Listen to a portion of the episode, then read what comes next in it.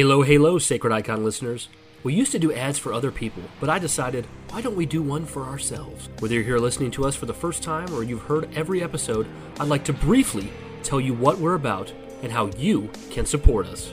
We have been doing this podcast since 2019, and with that has come lots of changes. We started as a primarily Halo only show, but have evolved Combat evolved over the years to talk about a wide variety of things in the realm of nerd culture. As you can imagine, we've made numerous changes to our platforms, usernames, and emails over the years, so now is the time for me to set things right and give the Covenant back their bomb. You can join our Discord by clicking the link included on our podcast feed. You can also send us an email or a voice message at sacrediconpodcast at gmail.com. We have a YouTube channel at youtube.com slash sacredicon, and we no longer use Twitter or X or whatever else the kids are calling it these days. So if you see someone who looks like us there, just know it's not us. Lastly, you can support us on patreon.com slash sacredicon and receive a bevy of bonus content. We're so glad you chose us to be the voice in your ear on this particular day and hope you enjoy the episode ahead.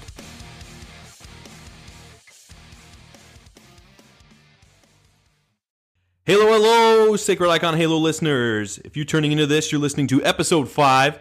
And as always, I'm your host, Jovial Joshua Hargis, and join with me is my friend, my pal, and my buddy, but your host, Brian Arvet. Brian, buddy, how you doing, man? I'm doing great. Uh, I think everyone listening can tell that there's a little bit of a difference in the podcast. Do you want to tell them why that is, Josh? What? Yes, yeah. So we both got new mics. You might have seen uh, Brian's post about that. Uh, but yeah, I, I, actually got one too, and uh, hopefully you guys are really hearing that and it's picking up. But uh, not really new mics. We got actual mics because what we were using before it was I don't know, it was like a blade of grass. yeah, you kept hearing like the the headsets just kind of.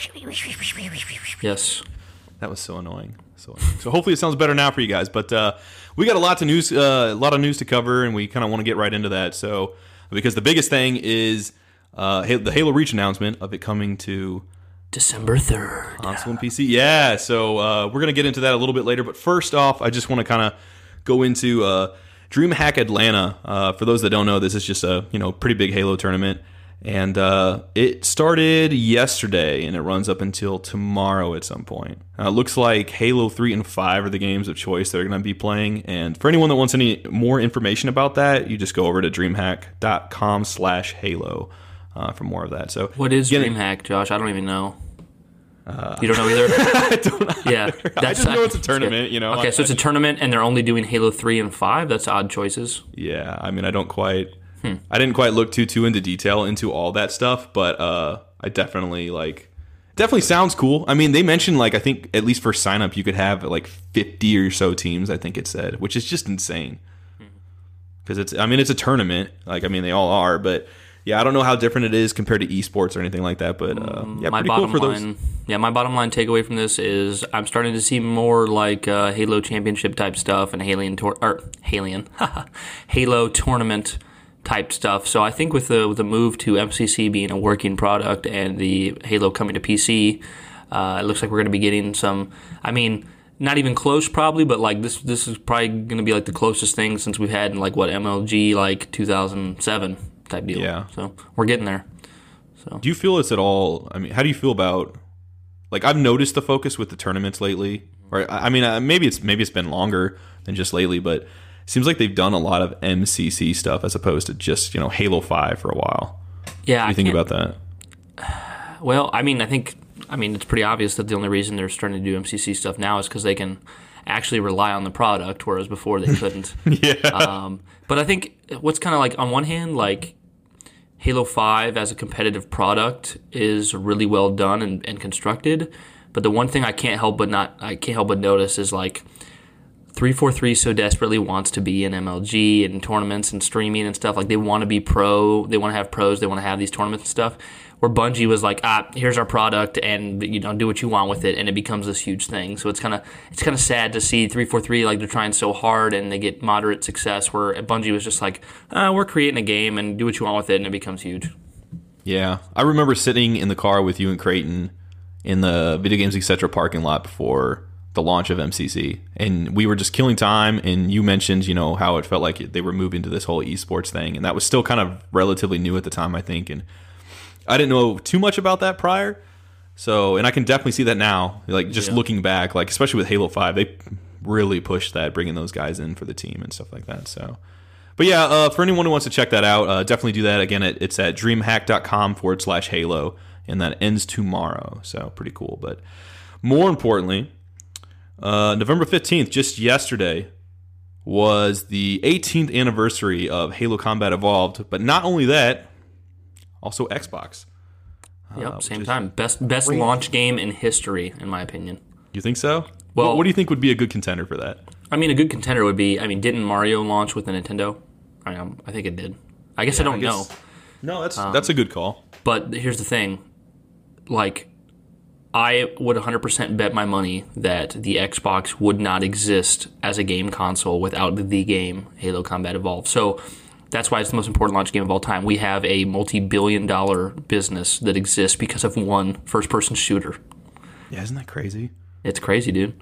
Uh, I remember back then that's when the word or the term killer app was still being thrown around a lot. I don't really hear that nowadays. Killer app, and also the term then was created Halo Killer when other FPS Oh, games tried to be better than Halo.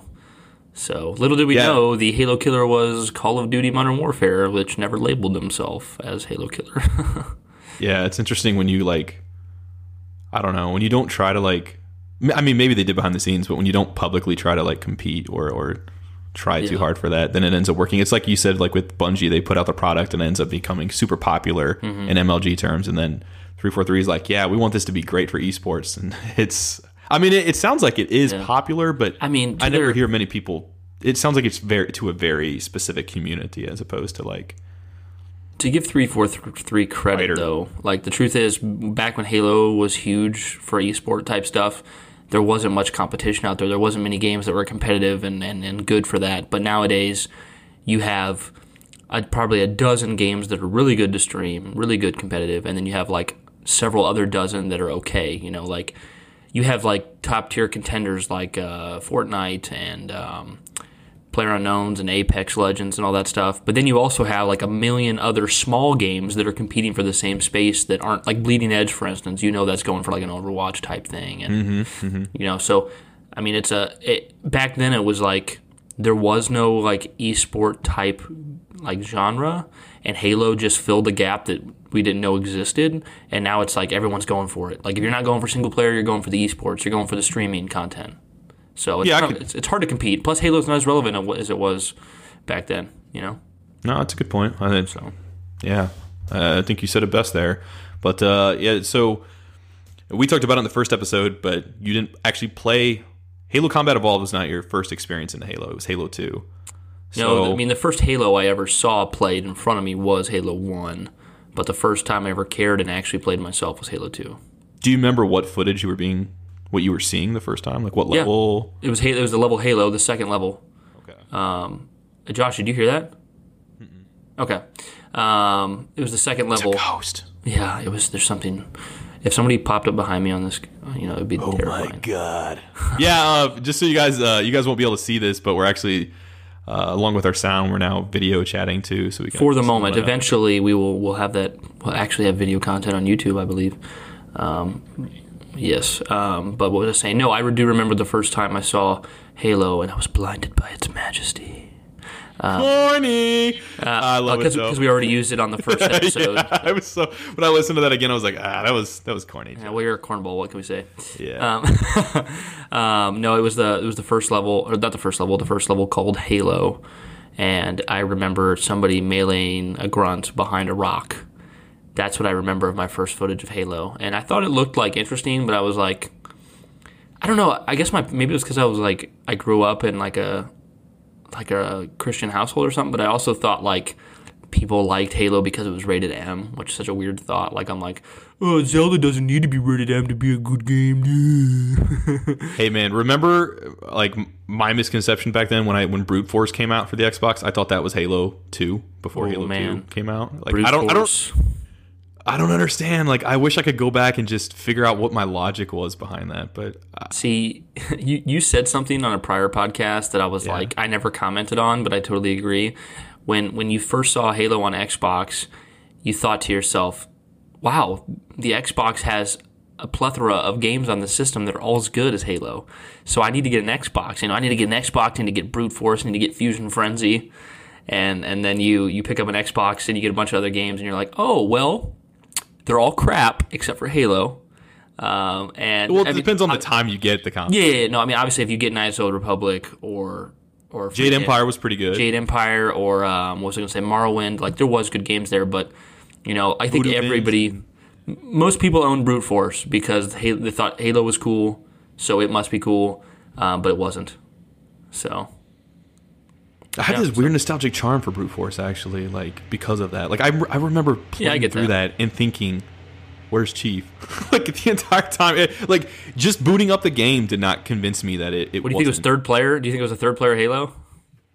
Like third person? I don't know. I you know what it, it probably was is that I think there was a prob- there was probably a part of me that just knew once I booted that game up that this is not Halo, like a, a Halo successor.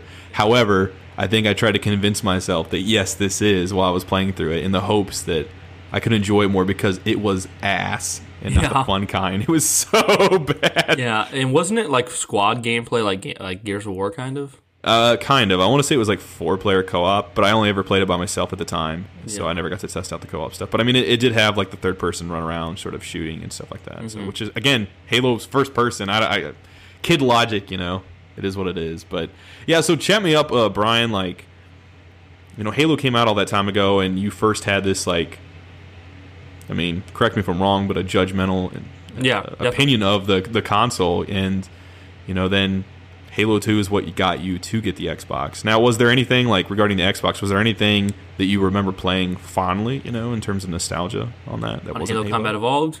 No, just on Halo. Like on the on, I'm sorry, on Xbox in general. Like, was there anything else other than Halo that you just have some fond memories of playing? Um, Fable. oh I mean, yeah. Fable is one of my favorite games of all time. Um, it was really it was really cool to have this uh, you know RPG light experience on the Xbox, and for me, it was uh, I don't know. I really I remember that being one of my one of my favorite games on there too. yeah. But you never beat it, right? No, I did. I Oh, just did? okay. I never Okay, beat the Lost Chapters content portion. Yeah. That's okay. I, I do think the Lost Chapters improve the experience because here's the weird thing about the Lost Chapters, it uh, it's um, the content that's added is spread throughout the entire game. So there's new content in the beginning, middle, first third, last third. Like it's not just added on content to the end. Like Right. There's, there's actually like a new section of the town of Oakvale. Yeah, I think I, I, I did. I remember doing one new like side quest, but Yeah. that was long ago. So. Uh, you know what? I think I think before we continue talking about that real quick, I think uh, uh, there's there's a, there's a podcast I listen to, and they they have no problem um, talking about their technical issues. I think they're funny. So what is that I hear, Josh? I feel like I hear something. That is the heater kicking in. The heater kicking in. How long does that last? Does that last a while? Uh, like maybe five minutes. Unacceptable. No, I'm just kidding. I'm Now that- cold, Brian. Um, no, it's okay. Um, but anyways, no. So for for the Xbox, it was pretty much uh, Halo One, Two, Fable. I I bought Morrowind, couldn't get into it at the time. I never played KOTOR. I know sacrilegious, um, but uh, as far as like Halo Combat Evolved goes, I mean, I love that game, and I, today I hold it as one of the best games. I would say objectively, it's the best Halo. I think it's like Bung- it's kind of Bungie's magnum opus. Um, is that how I, did I use that term correctly? I, I, I Yeah, feel like I- yeah, it's it's just such a classic. It's just such a classic in gaming. Like everyone loves Halo Combat Evolved, pretty much. You never, you don't hear people complain about it too much. Um, I think when I, you know, get to think about my experiences playing Halo Combat Evolved, um, I already knew about the flood because I played Halo 2 first, so that that reveal was lost on me. Though I did think it was really cool how you know, like he got Private Jenkins. Um, helmet and, and kind of replayed that recording that kind of blew my mind at the time how well that was done. Oh man. Um, but I think something I noticed about Halo Combat Evolved negatively that I hadn't really noticed in Halo 2 was the amount of backtracking. There's so much, like the last three levels of Halo Combat Evolved. Two betrayals is oh, it's brutal for me. On the like that is one of my most like if I had a dreadful level, I'd probably have a harder time getting through that than I did the library. To be honest, I've heard that level cited as one of people's favorites. Like, Uh, and I know Two not betrayals. two betrayals. Yeah, I know not Assault in the Control Room is the front way played, but people actually say Two Betrayals is also a favorite. I hear that a lot. Okay, well, yeah, maybe I'd have to. I'd have. Yeah, I definitely have to replay it again. But it's it's either assault. No, I don't. No, think it's you assault like assault, control you like assault on the control room. Yeah, I the one that say. ends with with you know you putting Cortana in the control room. Then you go to the three four three guilty spark. Then you go to the library. Then you come back, and that's two betrayals where you get to Yeah, fight it is two on the living- betrayals. Yeah. Yeah. Okay. No, I get you Yeah. because as a kid, I was like, wait a minute, I've already played this level, but now it's dark. I'm going backwards, and several of the places that I need to go are in a, up above me. and Need a banshee to get there. It was so confusing. Yeah. Uh, I got so so lost and stuck there a lot. But yeah, the last three levels, like on one hand, you can say that's a negative that they're like backtracking and repeating that stuff. Um, but on the other hand, um, they did a masterful job of taking three levels that you've already played and making them feel new. Because like two betrayals and keys and the maw all feel like different levels to me, despite obviously knowing that they're the same.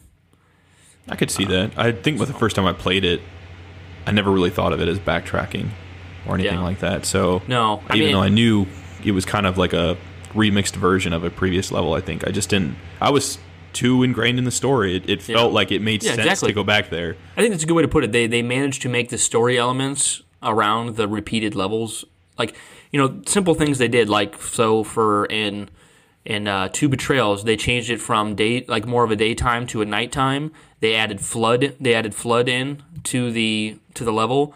They had uh, you using banshees to fly around, which you didn't on the first way through the level, and all these different things to make it feel different. Plus, you had Cortana having you like walk into those like central core units and use your your suit to override the shield. Remember?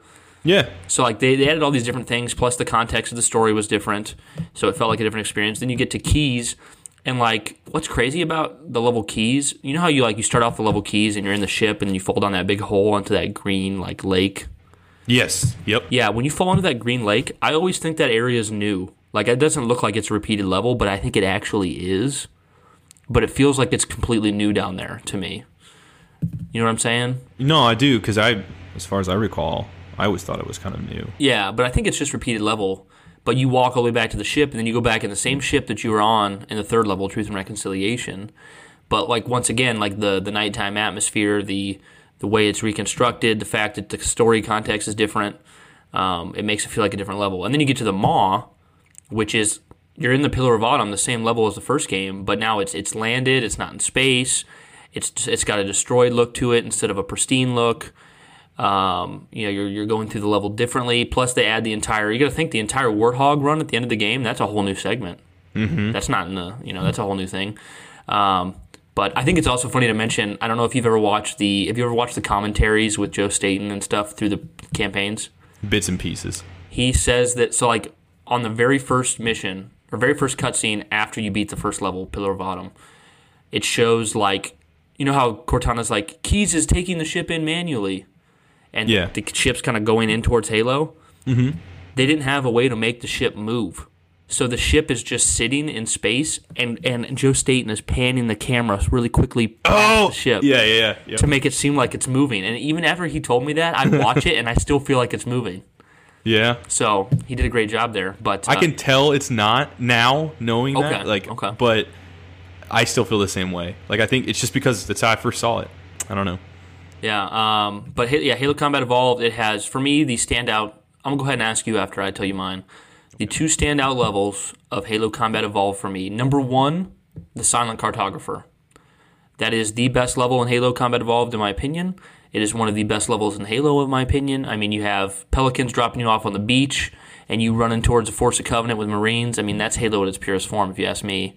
Also, kind of gives me like a D-Day type vibe thing. Um, so, Silent Cartographer, that's definitely my favorite level. I think my second favorite level, I always would have said it was the level Halo because of how that feels. But the more and more over the years have gone by that I've played Halo, I realize that Halo is just this small hub map with three areas to pick up Marines and it's over. You know what I mean? Like, that's all it is. They essentially give you this big circle green area and they put Marines in one of three areas. And then you go to each area and the level's over. So it's really not as impressive to me as it used to be. Obviously, back then it was like, holy crap, this huge explos- like explorative world.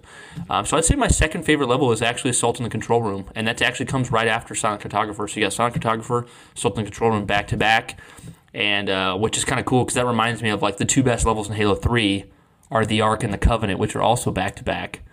Um, so, but yeah, those are my two favorite. What would you say are your two favorite levels in Halo Combat Evolved, Josh? First one is definitely 343 Guilty Spark. Just because the twist, I mean, it blew everybody away when they first played it. Like, if you know, Story-wise. of course, yeah, story wise. I mean, like, if you look at it now, I still think it's fun because it's eerie. It's the fir- like Halo. You start, you start the game up, and you kind of don't know necessarily what you're getting into. You get to the Halo level, and the game just sort of opens up, and it's like, whoa, what is this game? You know, you thought it was this corridor space shooter, maybe. Yeah.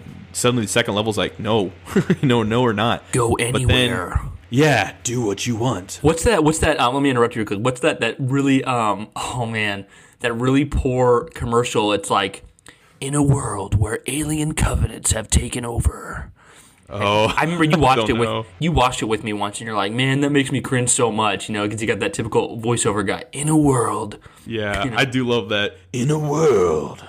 yes, But anyway, Uh, no, so I don't first- remember that specifically, but yeah, uh, first you- favorite level is Halo. Then, no, it's three, four three. Oh, I'm sorry, I just completely yeah. you're good. Story, But yeah, it's it's just it's like when you get to that level, there's just a, a transition in tone that you don't expect, Mm-hmm. and even when I go back and replay it, I can't wait to get to that point because it just you you feel like you've hit the second half of the game, Mm-hmm. and you know it, where it goes from here. Like it just it hits it has this whole different tone. Like first half is just elites and Marines running around and it's fun, and then the second half is this like darker dirtier, spookier kind Yeah. of uh, zombie fest, you know. So like, I, it's fun. See, I think so it's much fun. I think it's funny. They're uh, sometimes we don't admit things to ourselves. Uh, but I was listening to this other Halo podcast, what I won't mention here because Sacred Icon Halo is all you need for your Halo information.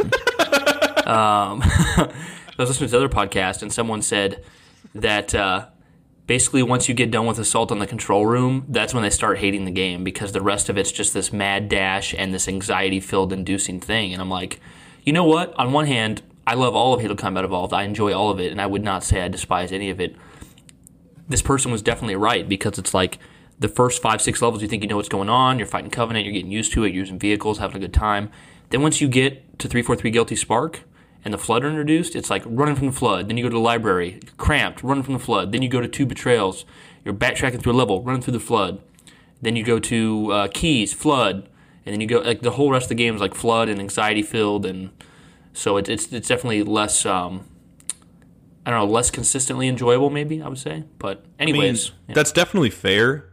I just I love it though. I think that comes down to like a preference there because like the first half of the game I would say is like clean if that makes sense. It's it's clean. Yeah, it's like, very you clean. kind of like you kind of know what to expect by like by the end of the second level. You could just you know you feel like okay I'm fighting the Covenant, but then the plot twist is so huge and the tone completely changes, and I just I like that. Like I I like going into it because like in all the subsequent Halos, at least let, us just say Halo 2 and 3, you know to expect the flood. You don't know when you're going to fight them, mm-hmm. but you do know you're going to fight them. The first game that's just it's it's so like I don't know off the top of my head if there is another Halo that kind of goes through a big shift like that and where they introduce a new enemy type. You know, like that's that's cool. Like I just I love that. I don't know. So I I mean I personally like I do I guess if I had to choose I probably would say I prefer the first half of the game, Yeah. but my favorite level is 343 Guilty Spark. I love that twist. But then I I, think it's about the library, I think about uh, two betrayals and yeah, and and key the keys level like I, sometimes I like, sometimes I don't. But yeah, I mean those are the I think the more lackluster in terms of quality, but I just I love where the story goes from there. I, I need to say I enjoy the library. I always have. I've never not enjoyed the library. I'm not saying it's a good level objectively. I'm not saying people are crazy or wrong for saying they don't, but I've always enjoyed the library. And also, I think if you remove the story content, I think I enjoy the library more than Keys. Keys is not really that much fun of a level for me to play. Mm-hmm. So, No, I take. I remember seeing people complain about the library after like I beat the game and I was like, I don't remember it being that bad. And then I went back and replayed it and I was like, okay, this is very long, know? uh, repetitive and tedious, but I still enjoy it. yeah. So, I mean, You know, it's I don't I don't, I don't hate it. My, my second level though, I'd probably say Halo. Uh, I didn't cover that, but I'd probably say Halo just because. I mean, I do completely agree with what you said 100%, but I still think it's fun just because of my memories with it. Yeah. When I got there, it like I didn't have a concept of an open world game at the time. I didn't play RPGs either, so going from this corridor shooter to this what felt like an open world Yeah. it it took me forever to beat that level because I was just like, I can go anywhere. Oh, Yeah. well, is there a reason to go over here? You know, and and then like you start seeing the forerunner structures and like I was like, what is this? Like it just filled me with so many questions. Yeah, I was just so Also, this cave is not a natural formation. is that like a big thing in the community?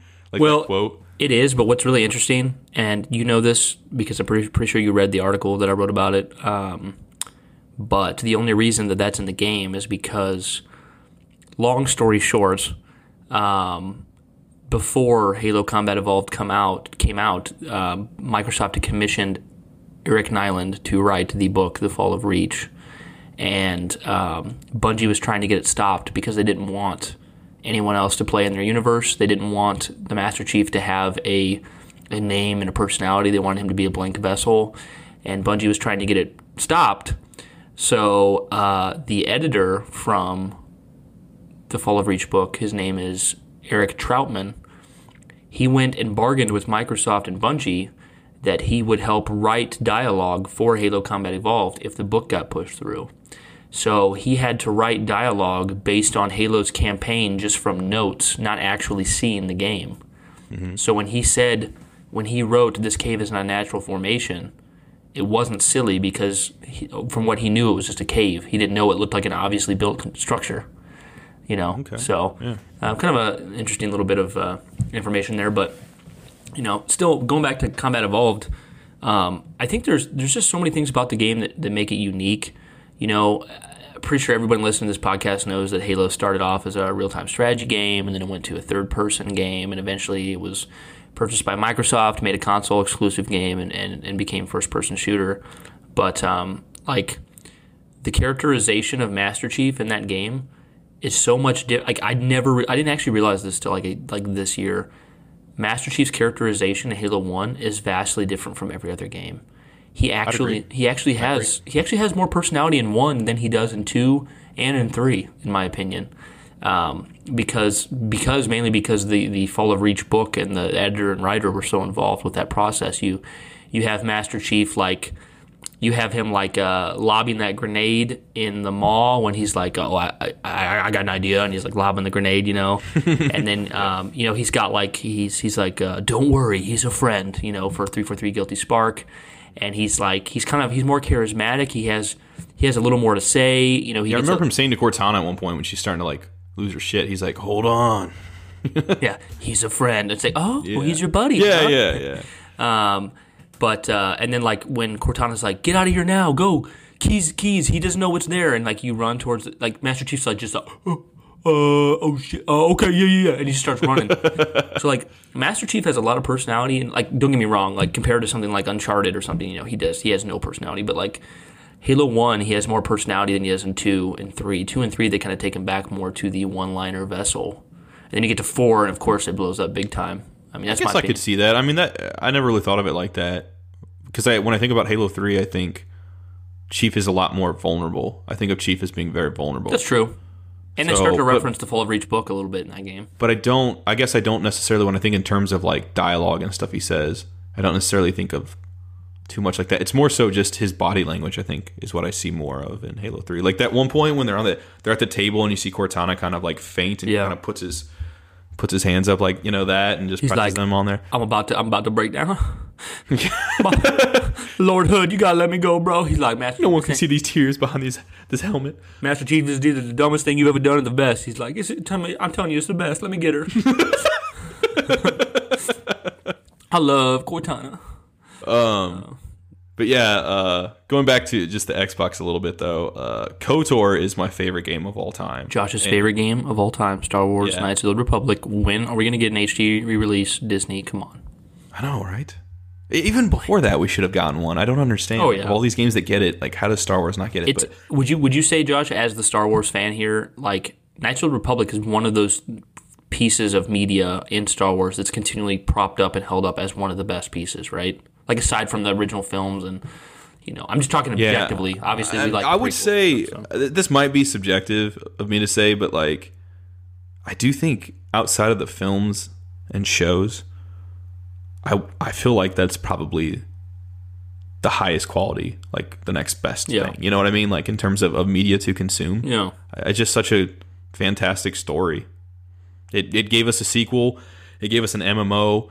Uh, even though people prefer to KOTOR 3, it gave us a comic book series. Yep. Uh, so, and, and everyone loves Darth Revan to this day. Like, he's just, in Star Wars, he's renowned. He was almost actually put in an episode of Clone Wars. I want to play through that Yeah. game one day. I just haven't. So. I don't know. Gotta get there. It's so good. Uh, that was the first game.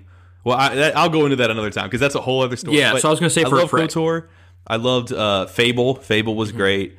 Uh, I had a lot of great memories on the original Xbox. Uh, I actually played Morrowind on there, and that was like Oblivion's like one of my favorite games of all time. Yeah. And I got there because of my time in Morrowind. So I think let's but just, let's just be real here. Like a lot of us liked, like obviously we all liked the Xbox original for Halo, but let's just be real. The Xbox console was just cool.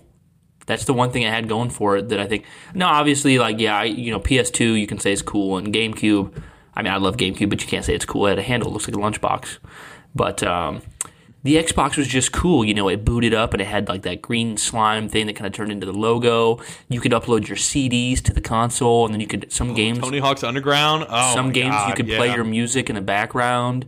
You know, it, it had Mm-hmm. it had an like this is a funny thing now, and especially if you're younger listening to this, you'll be like, "What?" But it was the first console to not have memory cards. Like, I mean, it def- they sold memory cards separately, but there was an internal hard drive on the system, and at the time that was unheard of. PS2 used memory cards, GameCube used memory cards, but it had a uh, original hard drive in it. And the funny thing is, I don't know if you had this experience, Josh, but I remember there's two things that me and my friends used to brag about the Xbox too, and they're so ridiculous. But so when you went into the system memory, it would always say that it had 8,000 blocks of memory. Yeah, I remember. that. And no matter how many games you installed, it said it had 8,000 plus blocks Yeah. left. So we would always tell people, like, yeah, it's got unlimited memory. Like, your memory card runs out, but it never runs out. But the truth is, it had an 8 gig hard drive on it. Now, the game memory was never big enough to make that run out, really, but it was actually pretty small memory. I mean, at the time, that's huge. Yeah, I think they actually said they lost a lot of money having done that.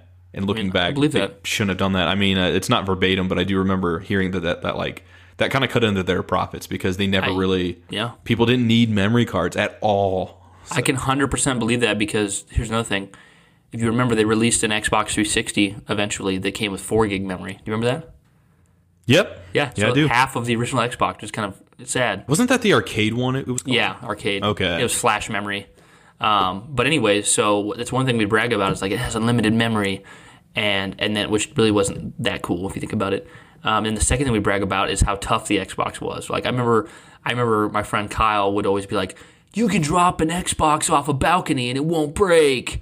And then I remember like this PS2 guy being like, "Who cares? Like I like to play games on my PS2." Seems like an advertisement Yeah. against PS2. You can drop an Xbox and it won't break. yeah. uh, the Xbox was just so cool. I remember it like uh you could like if you just left it on the dashboard, you would hear these voices sometimes in the background. Oh, yeah, it's like, Yeah. Which was creepy as hell. it just made it feel like the Xbox was something from a different planet. It was so cool. yeah. You know, here's felt the, like my Xbox was alive. think think here's the thing. Like when you look back at the sales, the PS2 is one of the best selling systems of all time. The Xbox I think sold a little bit more than the GameCube, but both the Xbox and the GameCube were pretty abysmal. So as far as sales go, the Xbox wasn't that great. As far as games go overall, the Xbox wasn't that great because you get me and Josh have mentioned about five classics, and after that, there's not that great of a library on the Xbox, especially compared to GameCube with all the Nintendo offerings and PS2 with like Jak Trilogy, Ratchet and Clank, GTA, all this stuff. Um, but what the Xbox did was it innovated so much.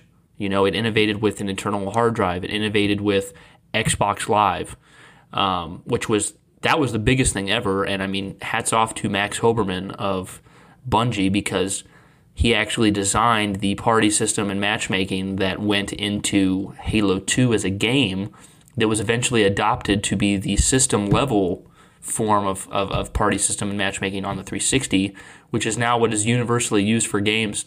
I was just going to say that actually. Like you notice most of the games you play nowadays, they use that same function of inviting your friends into like a sort of lobby, then you go into a game together, and yeah, it's all. I'm surprised Hoberman's not a more known person. Like I'm sure there's people listening to this have no idea who Max Hoberman is, but if you like if you're listening to this for some reason, maybe you're a friend of Josh and I's and you don't actually like Halo, you're probably currently a fan of a game that is using the system that Max Hoberman created for Halo 2. Yeah, it's profound when you think about it. But uh, yeah, I, I don't know. It's insane too because of the custom soundtracks, which was like that carried over to the 360 and stuff like that. Like it had all these like neat little like different things it did. Like I, I remember you could actually go into a game chat if you were just in the dashboard on the original Xbox, you know, without playing a game. Mm. You know, and that was cool too if you just wanted to have a chat, which I never used personally, Yeah. but the option was cool. I'm sure people did utilize that. But if you look at it too with the games, I mean, I do agree with you. Like some of the games were very good, and then it had some that were just okay. I mean, there are favorites in there. Like a lot of people love like Blinx and, and Voodoo Vince and, and some of the stuff like that. But um, I mean, I think there should You know, be you some look at it- credit that like PC only games got put on the Xbox too. yeah, like KOTOR. yeah, Morrowind, Morrowind. yeah, KOTOR, Morrowind. Yeah, but but then too, if you look at it, like that came out in what November of 2001, November 15th, and then the Xbox 360 came out in 2005. So they had a very short lifespan for the original Xbox compared to say something like PlayStation, which was 2000, and then uh, then PS3 came out in 2006. So yeah, I mean they really jumped in. They wanted to get that head start. So. But uh, yeah, overall for Xbox, I I love that console. It's so like it's one of my favorite consoles of Mm-hmm. all time. It would probably be in like top five for sure, just purely based on nostalgia, you know, and, and Halo and KOTOR for me and Morrowind. It's got the cool factor.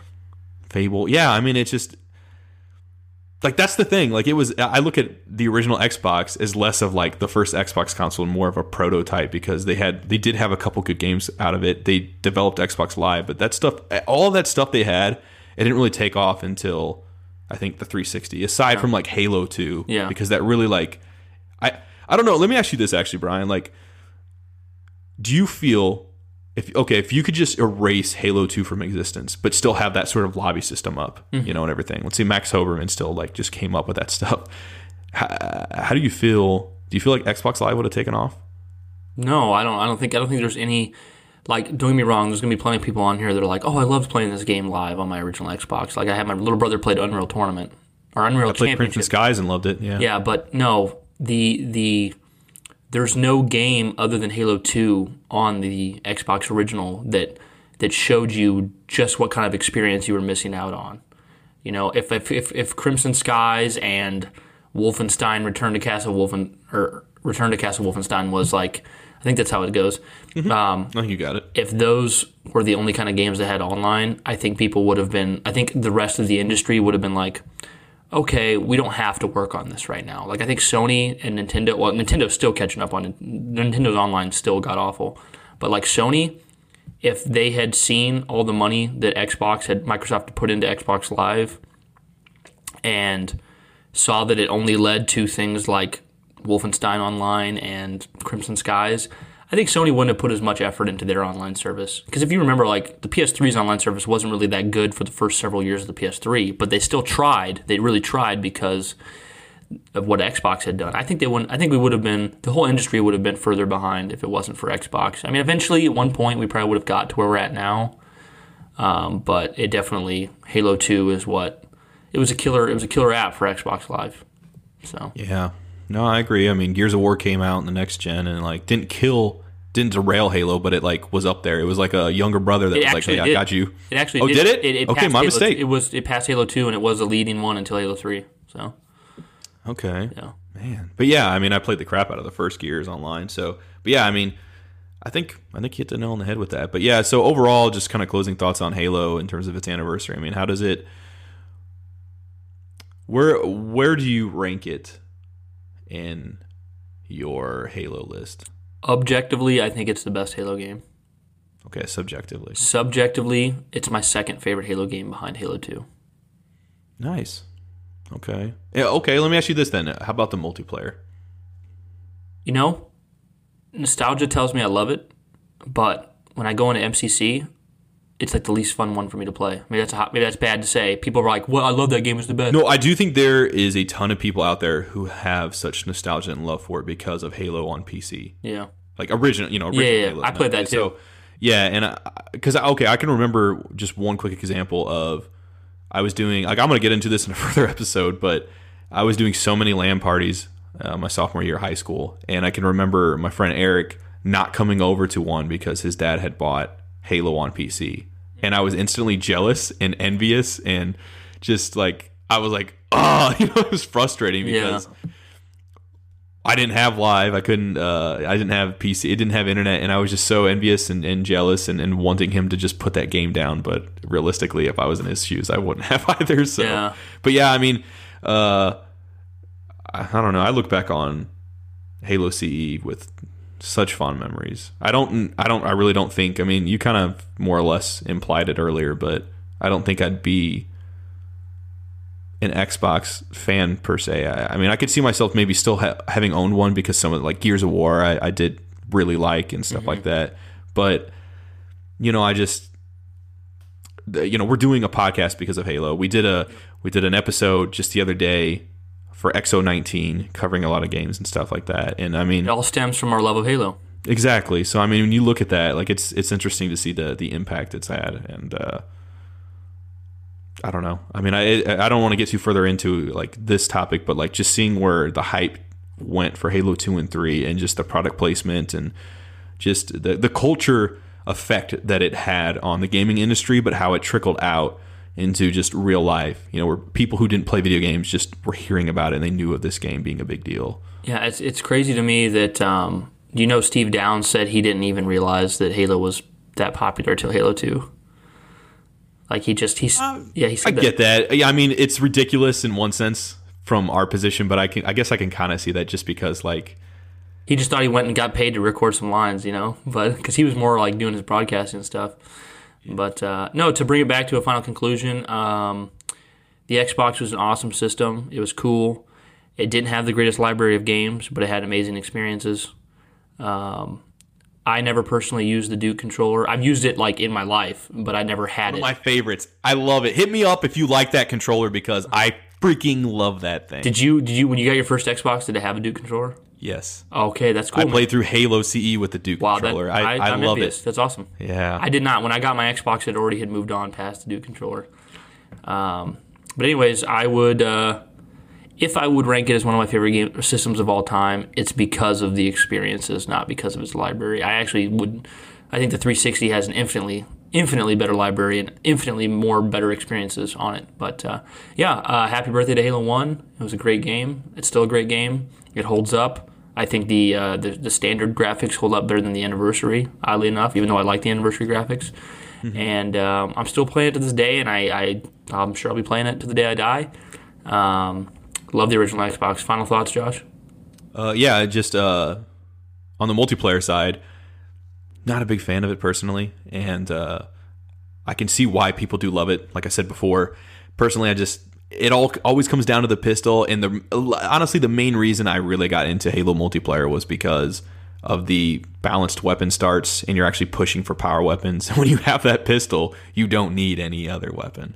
So Yep. for that reason, it's one of my least favorites, but I can see why people love it. And it is still fun. Like the the most ridiculous fun I get out of the multiplayer is how easy it is to run your teammates over in a warthog. You can literally just bump them, just tap, just a little Yeah. little, little butt tap, And they're like, wow. yeah, ah! and it's over. So yep.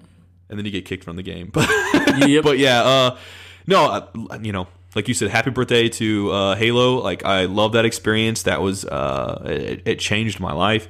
It was so profound for me at the time. I think it was it might have actually been one of the first person first first person shooters games I had played.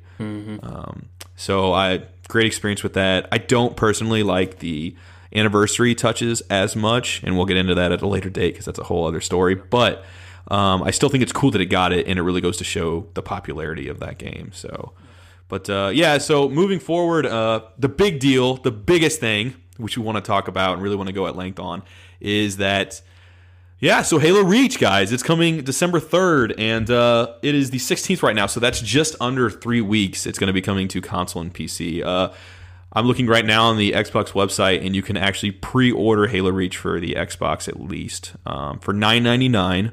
Now, if you have Game Pass, that's going to be completely free. But uh, if you know for whatever reason you want to own it, like Brian and I, because we just prefer to own this stuff, then uh, then yeah, you know, uh, it's up there. So The multiplayer yeah, is uh, free regardless if you have Game Pass or anything. It's free no matter what. which is so cool. How about that? Uh, but yeah, so basically, what happened is just to kind of do a quick recap. Like, uh, was it was it yesterday? no, two days. It was two- yesterday. Two, days. Two days ago. Yeah, two days. yeah, yeah, yeah. Okay, so two days ago, yeah, it just uh, this kind of like scuttlebutt on the internet was that it was going to drop that day, Mm-hmm. and you know there was the XO nineteen event. Brian and I were just deciding like we really want to watch that to see if it's there, and then they actually like released a photo of what games were gonna like some of the big games that were gonna be shown. Halo Reach is there. Then the website started advertising some new information about it. So we just decided like we're gonna do an episode on that, which you can go back in the archives and look at. But uh, to the point, yeah. So we watch it, and yeah, it's revealed that it's December third, which is surreal in a way because I a part of me really wasn't expecting it at this point to come out this year. So Yeah, chat I me up about that. I mean, where were you kind of at prior to that announcement? Well, uh, I mean, the thing we all know is that MCC came out so broken that when they decided they were going to add Halo Reach to it, because here's, here's the thing. So MCC came out so broken, and then they eventually added ODST, but they only added ODST's campaign, which doesn't affect the networking code at all. Um, so for them to announce that, that this one this product that at one point did not work at all, they were going to add an entirely new multiplayer experience with an entirely new engine and entirely new networking. They were going to add that into the mix. That's kind of a really scary thing to do because it took them this many years just to get the game working. Um, so when they announced that, they they purposefully and, and, and smartly said that they were going to take their time making sure that they got it working and doing flights before they released it. So um, all year long they've been talking about it. They've been doing flights. Um, I I think they said for sure it was going to come out this year originally, and it obviously it is coming out now, December third. Um, but what was kind of making me um, skeptical of it coming out was was recently. I think Josh, you were about to touch on this. Is recently somebody had mentioned that there was still issues, like serious issues with the game on PC. Is that correct? Yeah, I want to. Yeah, yeah, I want to say it was at the Twitch Rivals event that they did, and I know popular streamer Summit1g was very frustrated because of some of the keyboard and mouse issues. Now that stream was, I think, if I'm not mistaken, specifically PC only.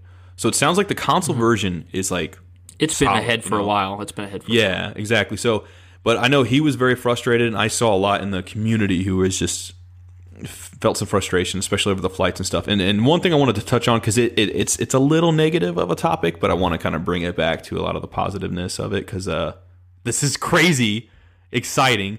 But uh, so today. Uh, the 16th, or I'm sorry, yesterday on the being the 15th, uh, 343 published a flight update report, and um, a couple of things that they just kind of highlighted were some of the things that they're going to be fixing, um, like push to talk, some VSync issues, getting stuck in the menus. I'm seeing input delay issues, controller aim assist on PC, um, some concerns about frame rate being locked at 60 frames per second uh, audio issues, server latency issues, and stuff like that. But what this all seems like is this is more like you guys. If you guys want to check that out, by the way, just you know go to HaloWaypoint.com and you'll be able to see some of that stuff on there. But um, just to kind of skim over it all, it definitely seems like this is all toward the PC side, and you know the one thing that kind of has me a bit cautiously excited, even though I am hyped, is they said for the longest time, correct me if I'm wrong, they were using the line, it you know, it'll be ready when it's ready. Mm-hmm. You know, because of the whole MCC thing, they don't want to make that mistake again.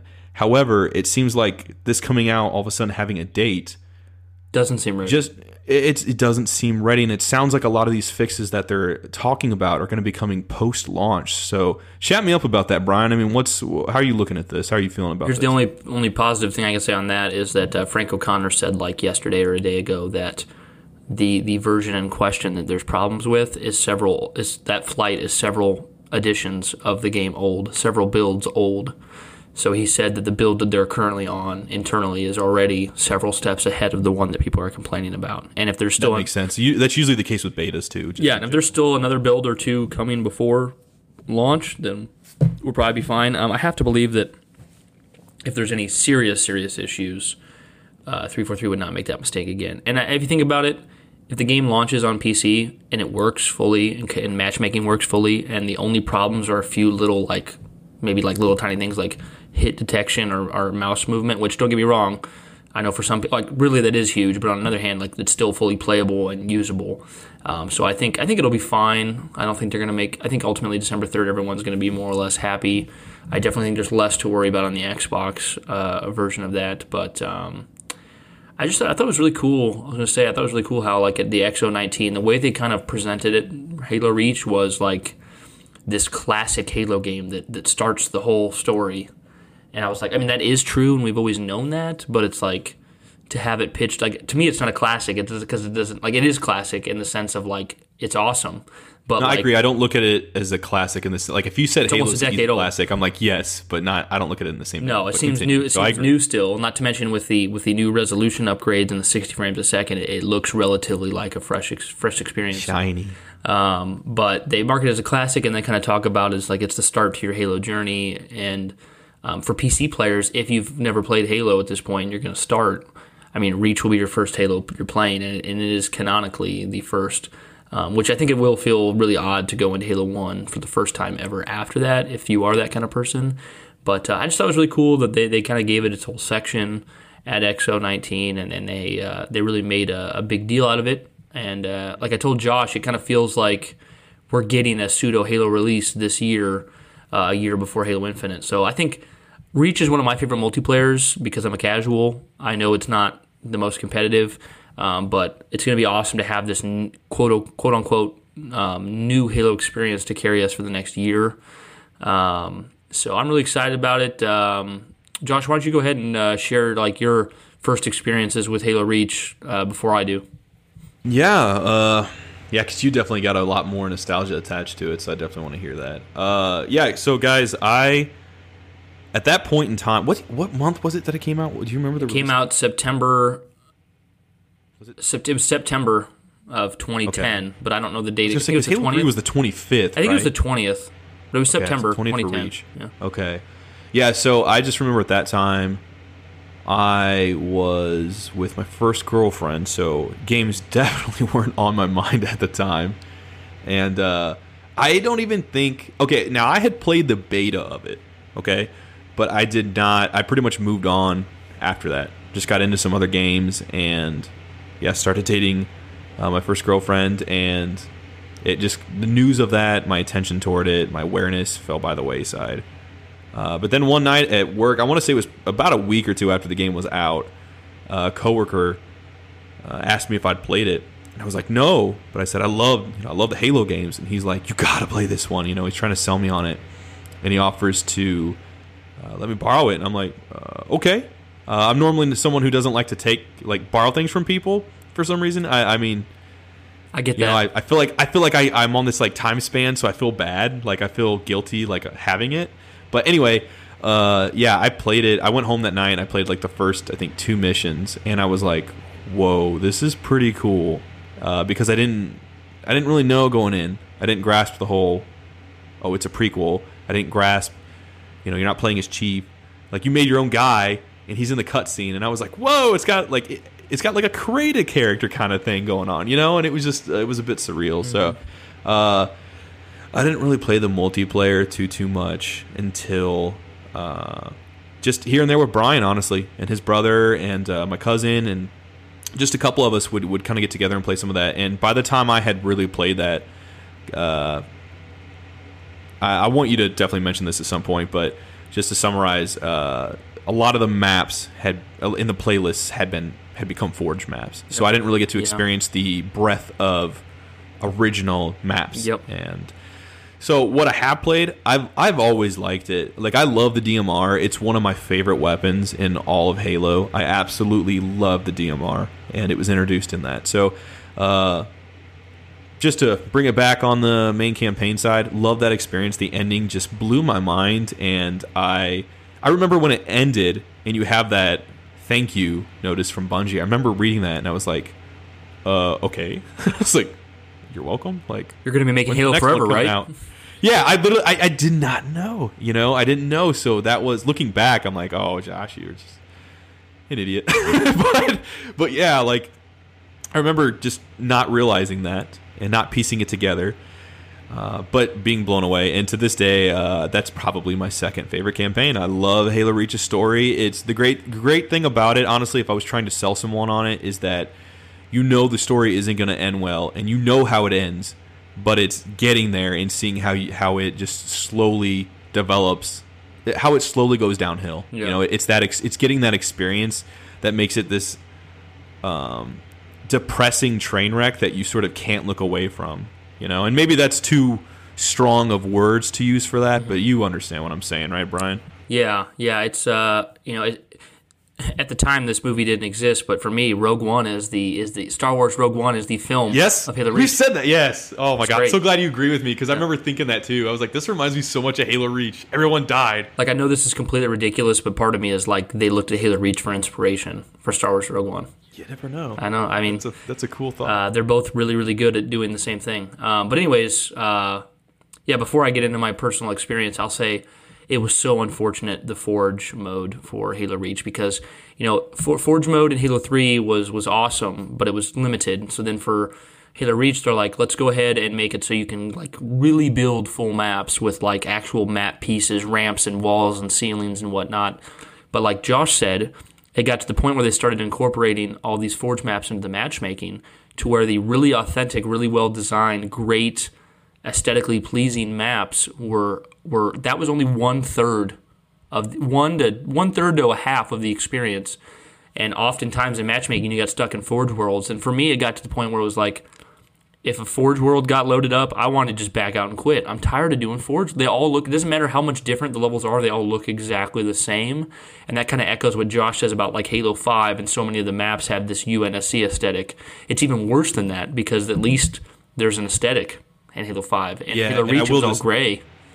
Yeah, and if I can just cut in for a second, sorry, I, I do want to add that Halo 5 started to, to do the same thing. I don't know if Halo 4 did. Oh, Forge. But Halo 5 did the same thing with Forge, where Oh, like I, can't was stand it. on that the other day, and there's a lot of maps. Now, when it came out, when Halo 5 came out, I think they did already have two Forge maps, and I loved Yeah. the design of them.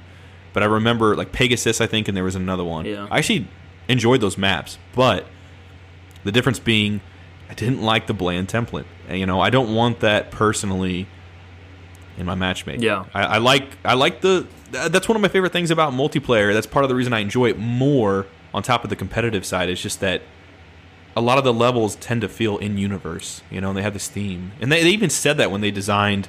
I think when they were working on the Truth, you know, the remake of Midship on the uh, Sprint series for Halo Five, is that they wanted it to feel like it existed within the universe. But uh, but yeah, so Halo Reach is. I'll, I'll come back around, I'm sure, but I love that game so much, Dude, I- Uh, but over to you, Brian. Why don't you chat me up so much about this? Because I love everything you have to say See, about uh, this stuff. One last thing on Forge I'll say is, and and anybody who's a real forger who loves the Forge mode will absolutely hate this opinion because it is wrong. I actually think my opinion. I was going to say most people love Forge and Halo Um, I no, I love well, I love Forge. Uh, well, I love Forge in general, but I would say that the, the the Forge community, their favorite Forge is Halo Five because Halo Five has way more options, it's way more detail, and you can do it on PC. Um, so Halo Five Forge is really really good, but um, I I if I was in charge, I would make it. I would give developers. I would give forgers the tools to make the aesthetic quality of regular maps. I don't know if that's even possible. And I would not allow the maps to be put in the rotation on matchmaking unless they're as aesthetically pleasing as they are well designed. That's what I would do. Um, but I will say, uh, Were it so easy? yeah. Final thoughts on Forge. My favorite Forge is Halo 3. And that's because it's so simple that I can just go in there and play around with it as a fun mode. Like Josh and I could like put a bunch of fusion cores together and launch ourselves from it or just just have fun. It's simple, it's easy, it's not near as good, it's objectively the worst, but that's the one I enjoy the most. But anyways, back to Halo Reach. So Halo Reach, I was unusually I was I was so hyped for this game. So in 2007 when Halo 3 came out, that was the most I was ever ever hyped. Period. Ever hyped for Halo. Um, but after Halo 3 came out, I kind of thought, you know, I kind of thought, well, we're just we're just kind of done here. But then, then when they announced Halo Reach as this full like campaign experience, and I also thought it was going to tie into the book, which is really good a lot. Uh, it doesn't tie into the book as much as you'd like. That's one of the complaints with it. But uh, but anyways, uh, so Halo Reach when it was approaching its launch, it was 2010, and I had graduated high school in 2010, August of 2010. No, not August. That doesn't make no sense. May 2010. That doesn't make no sense. That make no sense. Uh, Continue. but um, so I started college in August of 2010, and I Now let me let me preface by saying that I was never good in school. I never applied myself. I never cared. I never studied. I often didn't turn in homework. I hated school. So when I started college, I gave it the old college try for about three weeks before I decided to spend every class on the Bungie.org forums. Uh, so every time I come into class, I would just get on the forums and just talk with people about Halo Reach, get hyped about Halo Reach, look up news about Halo Reach, and I would do that for half the class, and then I'd leave early and go get food. I wouldn't even. I would do nothing. Wow. yeah, I just completely, completely blew off college, and um, well, I think that was a mature, not a good decision. I don't regret it because I hate college, I hate school, never went back, don't plan to. Awesome. Um, judge me all you want. Um, but so basically, I spent all uh, all day in class um, browsing Halo Reach and stuff, and so it was really it was finally getting time. It was about to launch, and my friend Justin, who is also Josh's friend and cousin at the time, uh, I was hanging out with him. Um, I had not met Josh yet. This was 2010. It was one less than a year before I met Josh, and uh, um, I really sold. I'm gonna tell the story. I think you're gonna. I'm gonna tell it all. Oh, Uh, okay. I'm gonna shut up. So I really tried to sell Justin on Halo Reach because at the time Justin was just kind of uninterested in Halo, and I, I, I finally I built up enough hype. I got him worked up, so I got I convinced him to call in from work to come with me to the Halo Reach midnight launch, and uh, so we went to Halo, Halo Reach midnight launch.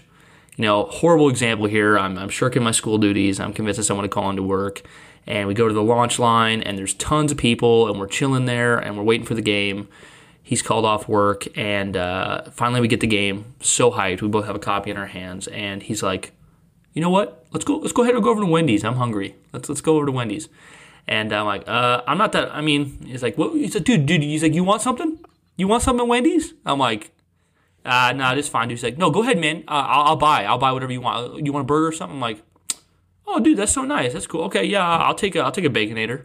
So we go through the drive-through, and he buys himself a full meal, and he buys me just a baconator sandwich. So he's eating in the car on our way home, and I'm gonna wait till we get back uh, to, to to eat. And uh, so we get back to his apartment, and we're we're setting up, we're putting Halo Reach and everything. And I go to grab the burger, and he steps in front of me, and he's like, "What are you doing?" I'm like, "I'm gonna I'm gonna eat the the, the burger." He's like, "Well, I just finished mine, and I'm really still hungry." I'm like, "So?" And he's like, "I kind of want that." I'm like, dude, you already ate your burger and you bought, you offered to buy me one. I'm, I was gonna eat it, and he's like, yeah, but I'm, I'm still really hungry. I, I'd like to eat that, and I'm like, I don't care if you'd like to eat that. you bought this burger for me. I want this. And he's like, I, I think I'm gonna. And he kind of just approaches. He just kind of slightly like walks up to the sandwich and he starts to put his hand towards it. He's like, I, th- I think I'm gonna eat it. And I'm like, I kind of look at him. I stare at him. I stare at the burger and I just grabbed the burger and started eating it.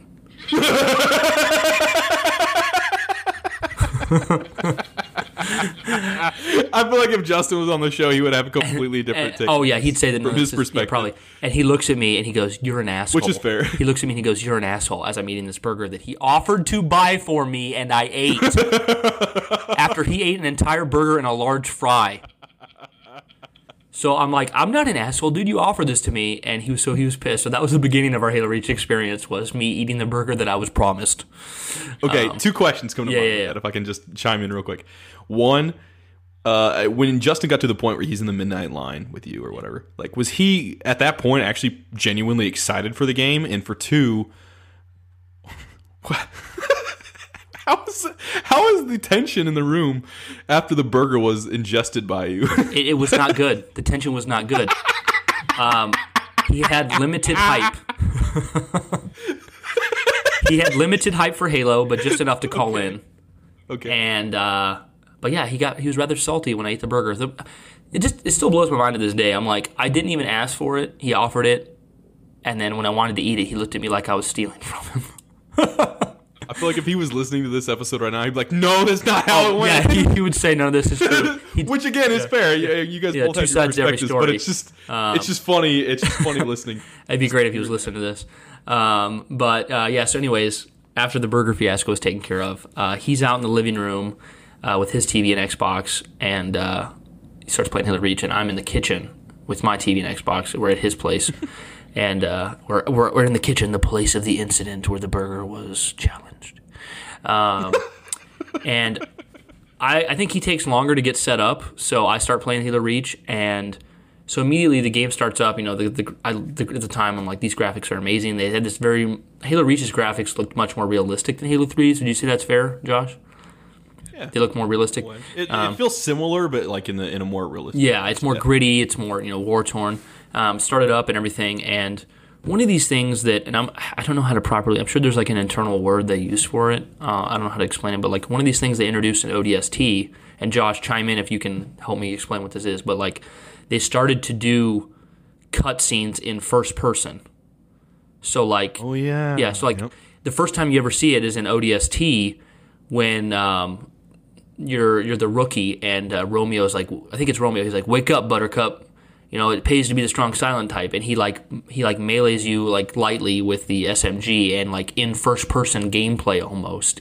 You kind of move around and everything. So for the first time in Halo and ODST, you'd have these cutscenes from a first person perspective. It, it made it made for a really cool presentation. So by the time I got to Halo Reach, they had implemented this fully, and I I remember the first time that I was truly blown away by Halo Reach was the first mission of the game when you discover that guy that's dead on the floor, and then um, that elite with the sword drops down, and it's like it starts playing this music. It's like dun dun dun dun dun dun, and starts playing this music, and then suddenly Yep. like we're taking fire! And then like you see some people shooting and then like suddenly you fall on the ground and this elite in first person like gets on top of you and like opens his mandibles and like screams at you and then you like punch him and stab him in the face or something. And, it, and then it's in like first person and you see two two elites take like a, a prisoner and kind of back out of the room and like you're walking towards them with your gun up and i'm like i'm just in shock. I'm like this is amazing. Like even though this is a prequel and it doesn't have the stakes of Halo 3, like there was never this level of presentation in the cutscenes until Halo Reach. Can I ask you real quick? I don't, I don't mean to go back to this, but I do have to ask. You said you me- like you mentioned you started playing.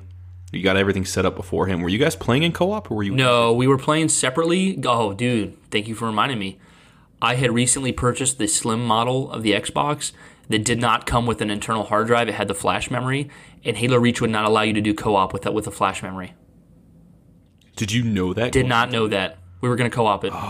So we had to play separately because I had flash memory. So I eventually went and bought a yeah. I eventually had to go buy an internal hard drive.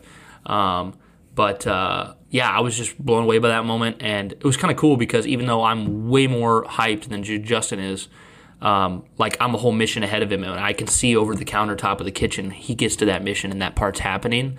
When that cutscene's over with, he kind of just takes off. He has headphones on. He kind of just takes off his headphones. He turns back around to me, and he goes, and he kind of just has this glare on his face, like, "Dude, that was badass."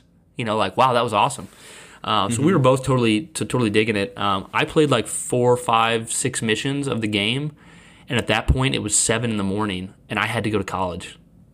I never went to sleep. What time? Oh my god! Yeah, I had to go. I had to leave from playing the game to go to college.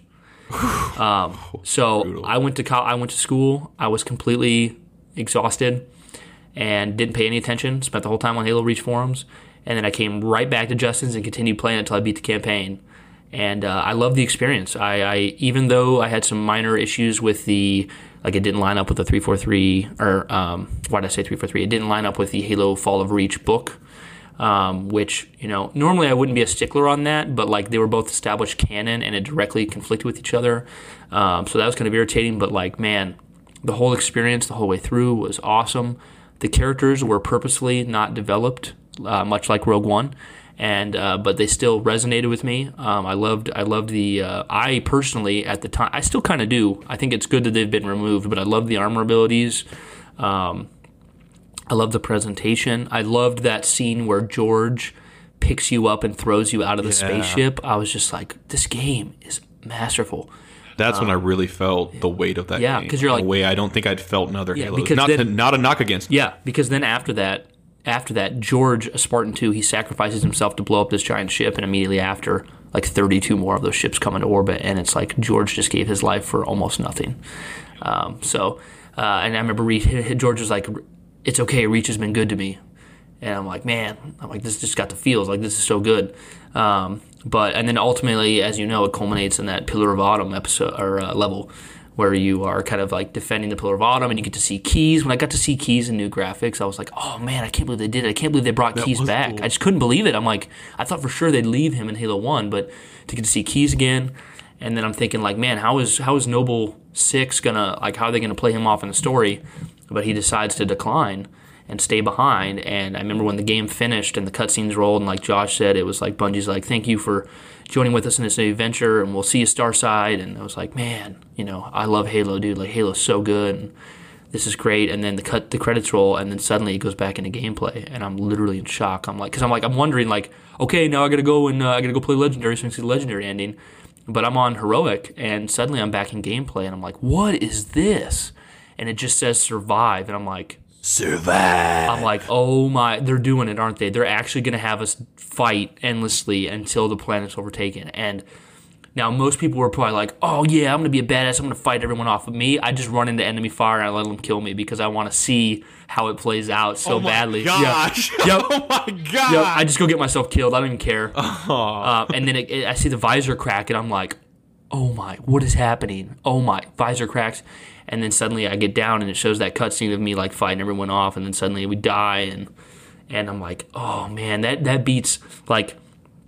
There is no legendary ending to Halo Reach, and every mode gets that level. But that is the best legendary ending of the game. That is the best legendary ending in Halo, if you ask me. Um, and uh, when that ended, then it kind of plays that little cutscene of like, uh, I think I wasn't sure at the time if it was Cortana or Halsey, but it was later confirmed it was Halsey. Halsey starts talking about like the sacrifices you've made, and um, it kind of shows the planet of Reach in its glassed form with your broken helmet on the ground, and then it kind of fast forwards in time about like. I don't know, 15, 20 years, I can't remember how long, and suddenly the planet's like green again and it's revegetated, and you see the ship off in the distance. And um, for me, for years, I thought to myself, I'm like, whoa, what's that ship? Like, when are we going to get the game that talks about that ship that, that's on the Halo Reach that's not glassed anymore? And I just found out this year from a Bungie employee.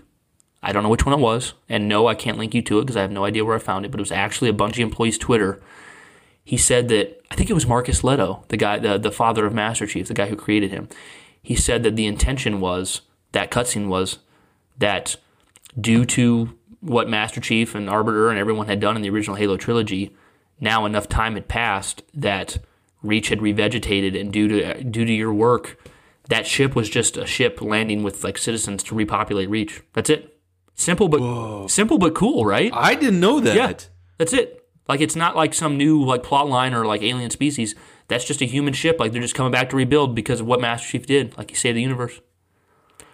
But obviously that's a little bit changed now because three four three is- continued Master Chief's story.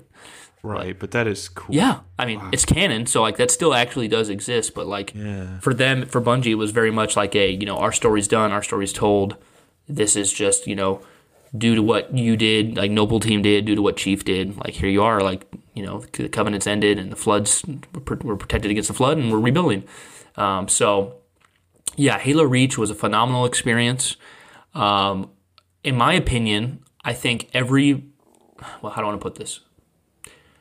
Every mainline Halo game, I'm not trying to be mean here. Every mainline Halo game except five, I think, if someone said that's their favorite game, it's really Lives up to the side. Hey, yeah. I think I can completely understand It hurts. I can completely understand anyone saying their favorite favorite Halo is any Halo game except for five. Now, don't get me wrong. If your favorite game is Halo Five, I don't actually think that your opinion matters less or that you're uncredible. I just literally cannot, as a campaign. Like if you're saying multiplayer, I get that, but like as a campaign, I cannot get my mind to real to, to wrap around why that's a favorite. but I do completely respect that opinion. I think that's fair still. Um, but for me, like if anyone says, "Oh, my favorite Halo is one, my favorite Halo is three, ODST, Reach, um, four, all of those, I get it. I see where the value is in those things. Um, so Halo Reach, that game was phenomenal. I loved it. I could see that being people's favorite. Um, for me, and this is kind of going to segue into a, a, a, discussion I think that Josh and I might have.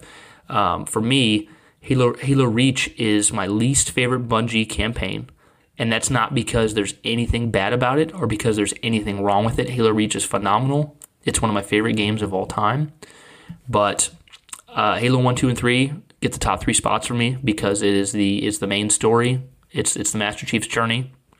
A lot happens in those games. Those are the top three. And then number four for me is ODST. Um, I love ODST because of the, the the new characters, the character interactions, the more human vibe to it, the atmosphere, the music. Um, I think Buck Buck's one of the most beloved characters in Halo. I think that doesn't get said enough, but he is. Um, Buck is awesome. I love ODST's like human story and human representation. Also, I feel like Halo 1, 2, 3, and ODST, they all have this kind of flow. They all kind of seem like they fit. And even though Reach does fit, don't get me wrong, Reach feels like a different product, kind of. Like just gonna yeah, like so people say like oh 343 changed the aesthetic, 343 changed the lore, 343 Halo doesn't feel like Halo, but really Reach feels considerably different from the Halos prior. And Reach, I would say Reach feels different from Bungie's Halos. I would say Reach feels different from 343's Halos. And actually, there was plenty of people who said Reach didn't feel like Halo before 343 even made a game. People said that. So for me, ODST goes above Reach um, because I like the characters. I like the I like the feel of it. I like the atmosphere. I think Reach is my least favorite Bungie game. Still an amazing game. Um, I would say. I mean, I would definitely say ODST is a is a full campaign. Wouldn't you, Josh?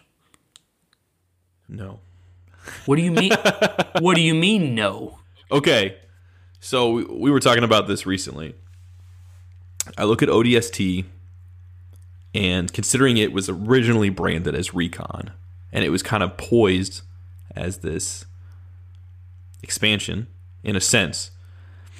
And then they were like, okay, we're going to release a $60 product. Like, uh, to be fair, that's my, more Microsoft's end.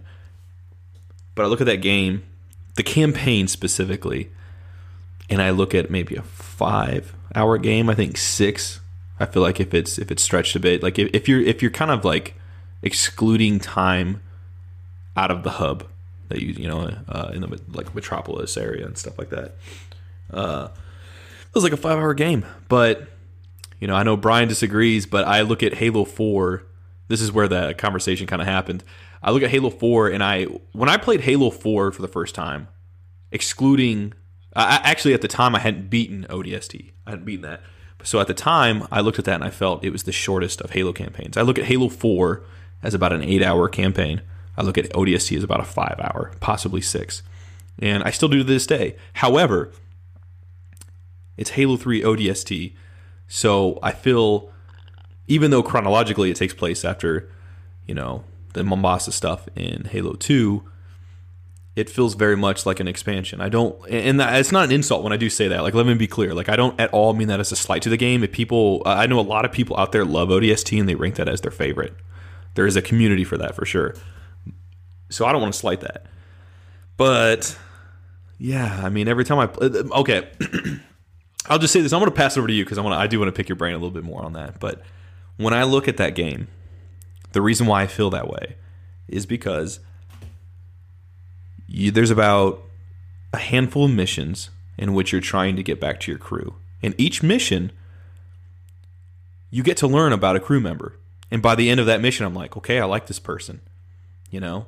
Like you start off with everyone together, and then the game's like, hold on, let's wait and let's let's flesh these guys out so that, you know, narratively they kind of give us this exposition of these guys. And then at the very end, you all link up and right as soon as you do, the game's over. Like, I mean, yeah, you have that final mission with them, but it's over after that. And for me, it just feels weird. Like, I think in terms of the pacing, excuse me, it's great, but it left me wanting more. And I don't think that's a, pardon me, I don't think that's a slight to what's already there. It just feels, uh, what's the word for it? I just feel I don't know. It, it just feels like under like underwhelming in a way because like I love it. I love the story and I love the characters. When I'm playing it, I'm having a good time.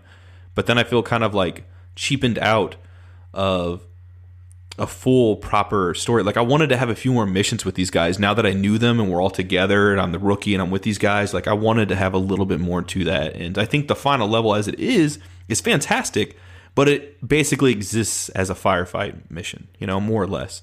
And again, that's not a slight to it. It's not a slight to the game. It just feels like an expansion because of that. You know, and and So I don't again. I, I think it's fair, like for Josh. I think it's very fair. Let's let's be honest here. The game was released, was announced as Halo Three Recon, an expansion to Halo Three. The game was always intended to be an expansion, and for all uh, purposes, it doesn't have its own multiplayer mode. It came with a multiplayer disc for Halo Three. It comes with Firefight, which is an additional awesome mode, but it just has a short campaign. And by all, for all intents and purposes, it is an expansion to Halo 3, but they decided to call it ODST because of a branding mistake, and Microsoft wanted to sell it as a full $60 title. So on that on that hand, like the only thing that's that's keeping Josh from being objectively right is the fact that it doesn't say expansion on the box. So in that regard, I have to say I, I give Josh the the credit of that. It is it is an expansion through and through, but on the on the uh, if your argument is based on its length, um, it's not a, a, full Halo campaign, then I would say he's incorrect. Only because I got Halo Four at launch and I beat it in five and a half hours on normal mode, and I wasn't trying to go for a speed run. I was just playing normally on normal mode for sure. But uh, and I, I, feel like so I beat Halo Four in five and a half hours. I feel like ODST takes it about the same length of time, um, and you definitely have to count. Like I wouldn't count like wandering around the hub world towards Halo ODS 3 ODST's time, but I would count the going to each article that shows you a, a mission of a character that does count because that's obviously required for the campaign. Making it from point A to point B. I, I, if you wander around in the hub world forever, that, that's not fair. That's inflating the game. But, but anyways, yeah. And I also don't count. To be fair, I don't, I don't count the uh, the audio files. Yeah, yeah. You know, I don't count those either. I mean, I, those are cool. We, great, we don't count the sub terminal story. for Halo Four. So right. Um, but uh, yeah, so I would say, uh, I mean, ODST is a great game, but I think it's interesting uh, for anyone, you know, any listeners we have on here. I'm sure if you, you saw on the Twitter, um, I made a post. Uh, we we made a post about the um, if you could remove one Halo game from existence and you get to keep all your memories of it, which one would you choose? And uh, it's very clear. Like some of you may say, oh, it's definitely Halo Five. Halo Five probably was the leader, but ODST came remarkably close to Halo 5. A lot of people said they remove ODST for several reasons. One, because uh, it's it's not the most important story, because it's shorter, um, because not as much happens in it. Um, a lot of people just ODST's up there with Halo 5, and I would say the ones that were mentioned the most would have been Halo 5, then ODST, then probably Halo 4, then Reach. Um, almost no one said Halo 1 and 3. A couple people said Halo 2. But mainly, um, really, yeah, but mainly uh, Halo Halo Five and ODST were the, the contenders. So Josh isn't alone in his thoughts on that. ODST is probably Yeah. one of the the least favorite, um, despite it being good. Um, but one of the things that Josh said that kind of I kind of I just remembered. Um, one of the things that makes and I will give three four three the up on this. Um, one of the things I did not like in ODST and Reach that they never did in Halo One through Three is, and Josh already said this, ODST uses firefight maps in the campaign as levels, which felt always felt a little cheap to me. does it? Because well, when I mention that, I guess what I mean is is that the last mission just feels like No, literally, all, firefight mode is. literally all the firefight maps are in the campaign.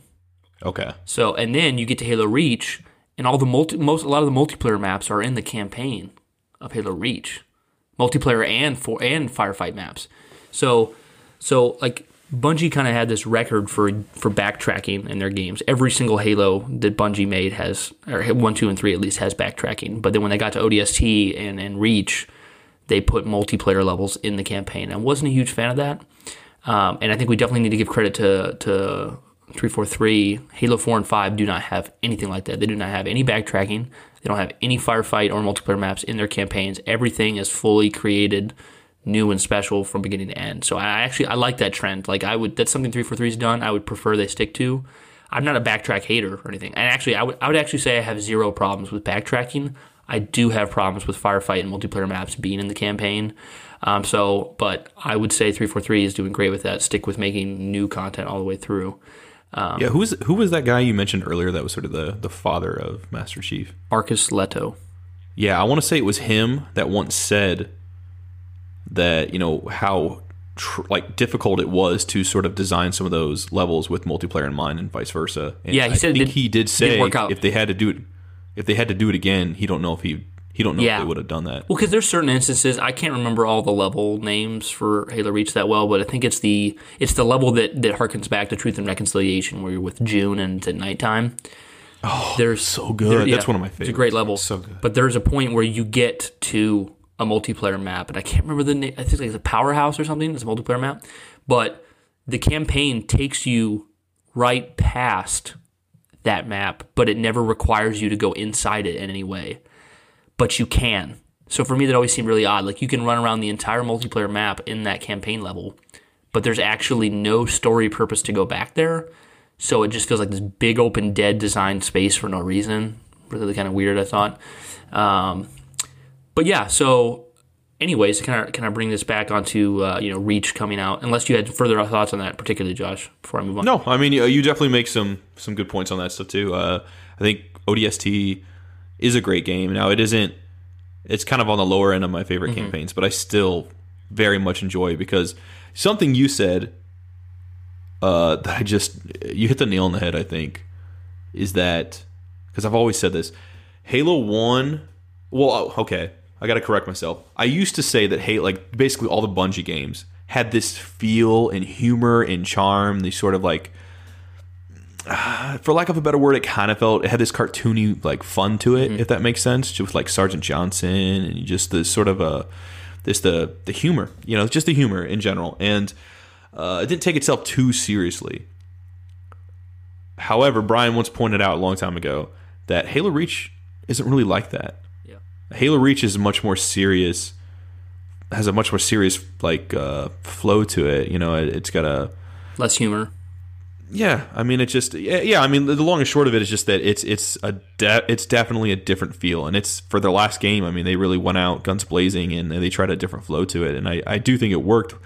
However, yeah, when I look at Halo One through three and ODST, one of my favorite things about those games is the fact that they have that campy fun and charm. Humor. Like I think in Halo Three, you can go down. I think in one of the I, I can't remember what I think it's the second level. I, I think it might be Crow's Nest. I don't know.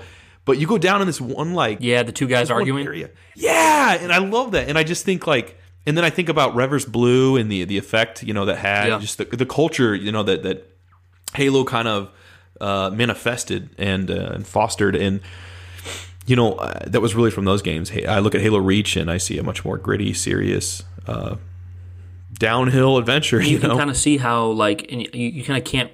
You got to give three four three some slack there. Like Halo Reach, their their their their plan was to make it more gritty, make it more serious.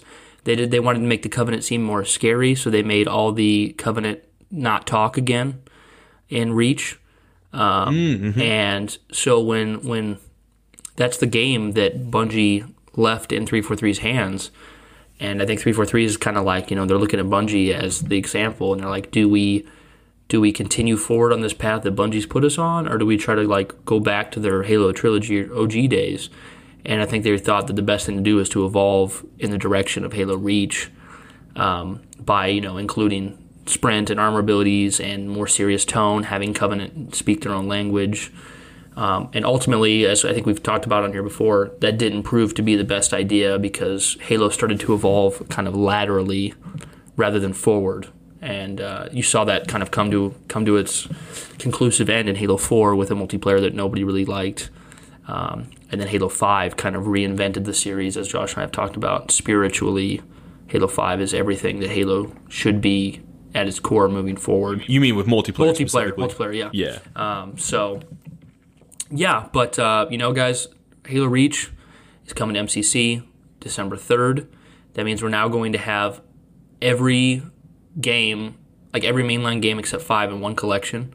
And obviously, five is already on the Xbox One, so we'll have every game you know re-released um, on the Xbox One. If you come to think of it, even Spartan, even Halo Wars was re-released in definitive edition on Yeah. Xbox One. So we have every single Halo game completely contemporary and updated, except for Halo Spartan Strike, which is a PC Windows Phone spin-off game that no one cares about anyways. Okay, do you two questions come to mind? One regarding that, do you feel that's a little bit of a surprise that that hasn't been ported over yet? Um, well, I think, I mean, it's I probably sound biased, and that's because I am. I, I think that's a little bit. it's strange. I mean, it's it's it's it's, it's like Spartan Assault, but but it reviewed even worse. Um, so I I don't know. I think they thought that my guess, I really don't know, is that they thought it would cause more damage than good to bring it to the Xbox. Because I mean, you know what? We, we we oftentimes in the gaming community we think that we're the status quo, but we're not. If I'm a kid who loves Halo or adult that loves Halo, and but gaming's just very casual for me. If I log on to my Xbox and there's a new advertised Halo game, I might just buy it, thinking that it's going to be certain having expectations that won't be met when I realize it's just a, a mobile phone game.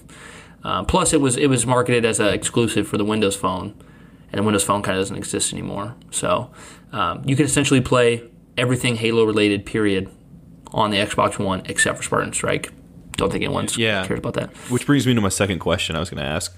Do you feel like moving forward with Scarlett or potentially a, a next console after that, do you ever feel like they're going to try to port those? Or I guess, uh, well, I mean- what do you call remaster more or less, you know, for those consoles? Or do you feel like they're just going to keep it as a service on Game Pass or on the cloud, you know, that kind of thing? They'll keep it. I think they'll keep it there. I think you're going to be able to fully own and play these Halo games. Like, I mean, that's already confirmed. All your games from Halo from the Xbox One is going to be playable on Scarlett. So I think they're they're definitely going to be constantly there. But I do believe that they're going to make MCC itself a service going forward. So. Um, I think there'll be continual updates. I mean, if we get to a point where I mean, I can't predict where the future is going to go here. Right now, we're moving into 4K and 60 frames, but if for some reason there's some new big thing in gaming, like maybe 120 frames or something, I, I doubt that. But like, if that became an industry standard, I think all the Halo games are going to get that update. I think that's going to be a, f- a service going forward. So if, if can see that, 8K if 8K is the standard in 2030, then I think the Master Chief Collection is going to be an 8K. They're just going to keep it current because at this point, like they know like the amount of people that buy an Xbox that also want Halo, they're so comparable that you just need to keep those games, all those games, with Xbox going forward forever. And they've put in the work now, so they might as well. Um, but it's just really cool to have this collection. I know, like Josh said before, when ODST was put on the MCC, it was like, okay, now Reach. Now there has to be, like, I know it's going to be hard, and we've waited years, but Reach has to be there. Um, and I love Reach's multiplayer more than the average Halo fan. It's my favorite after two.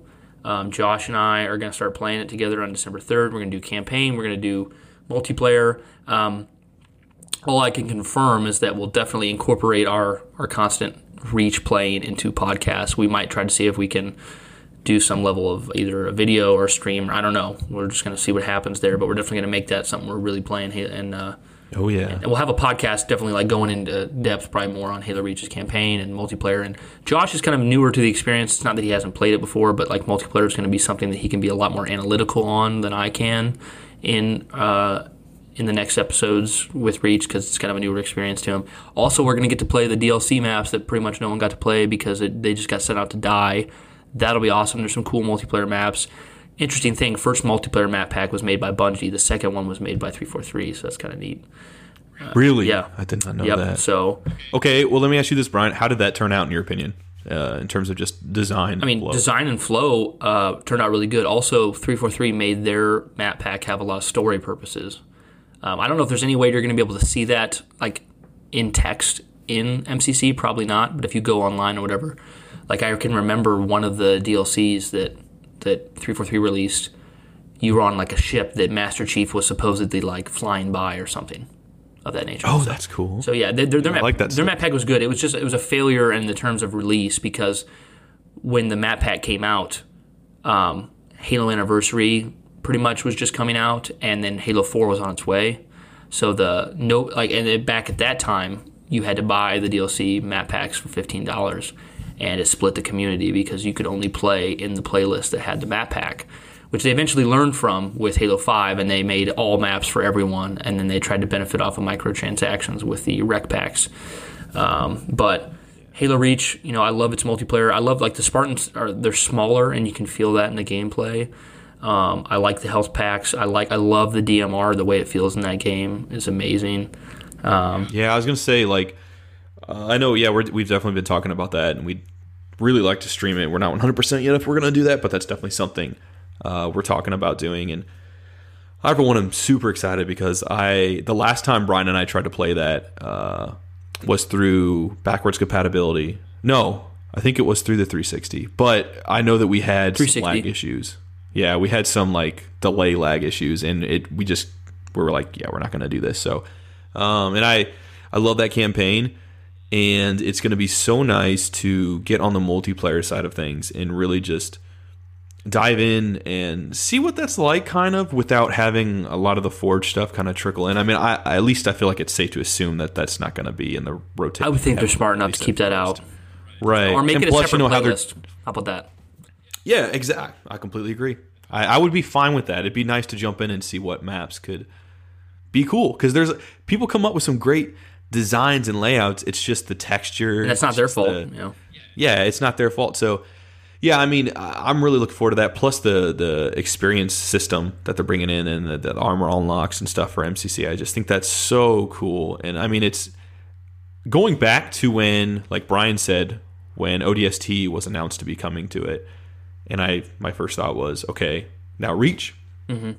I honestly never expected us to get the multiplayer as well. I just I put that out of my mind. I thought I just I felt like that would have been Now we got to get ODST firefight. My favorite firefight. Love it. no. I agree. I, I when we should touch on that in a moment. But I will say first that yeah, I really just expected the story, and honestly, I would have been fine with it. But I'm so grateful all the more that Mm-hmm. we are getting the multiplayer because I did have fun when I played it, Yeah. and I really liked it. Like I can see why people don't. I think that's there. There are plenty of fair criticisms with it. Mm-hmm. However, it's just going to be fun. I can go on the MCC and I can play just about every Halo game except for Five's multiplayer. And if I want to play Halo 5's multiplayer, well, I can boot that up You too. can even boot up from So- MCC now.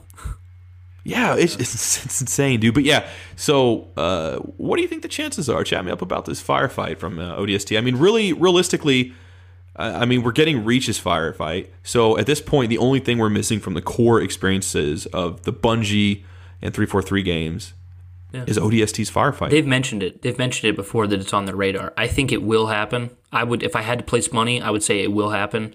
Um, it's just a matter of time. The engine's already there. The networking for that particular game is already well. I mean, the networking's there for Halo Three.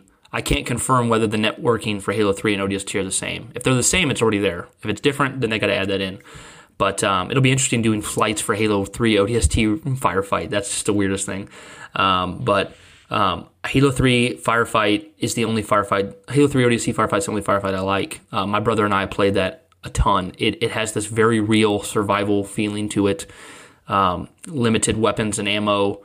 You're not a Spartan. It's great. When you get to Reach, you play as Spartans. It doesn't have quite the same feel. They added way too many different modes and things, and there's way too many like variables. Was not nearly as good as in Reach, and I personally didn't care for Spartan Ops or Warzone. So Halo Three, I would say honestly, the most memorable thing about Halo Three ODST to me is my firefight experiences with my brother. Um, it's so much cool fun. because I never really played too much of that. I did try it, but I it's a blast. and I, I liked what I played, but I didn't really get that. Also, give us Sergeant Johnson as a playable character. He was a pre-order bonus that I do own, but it's only because I have the code for 360. So if you put it on, if you put that on uh, MCC, don't leave him out. You know, it's pretty cool. Um, But uh, I did want to ask you too if we can reel it back a little bit. Um, I've been meaning to ask you.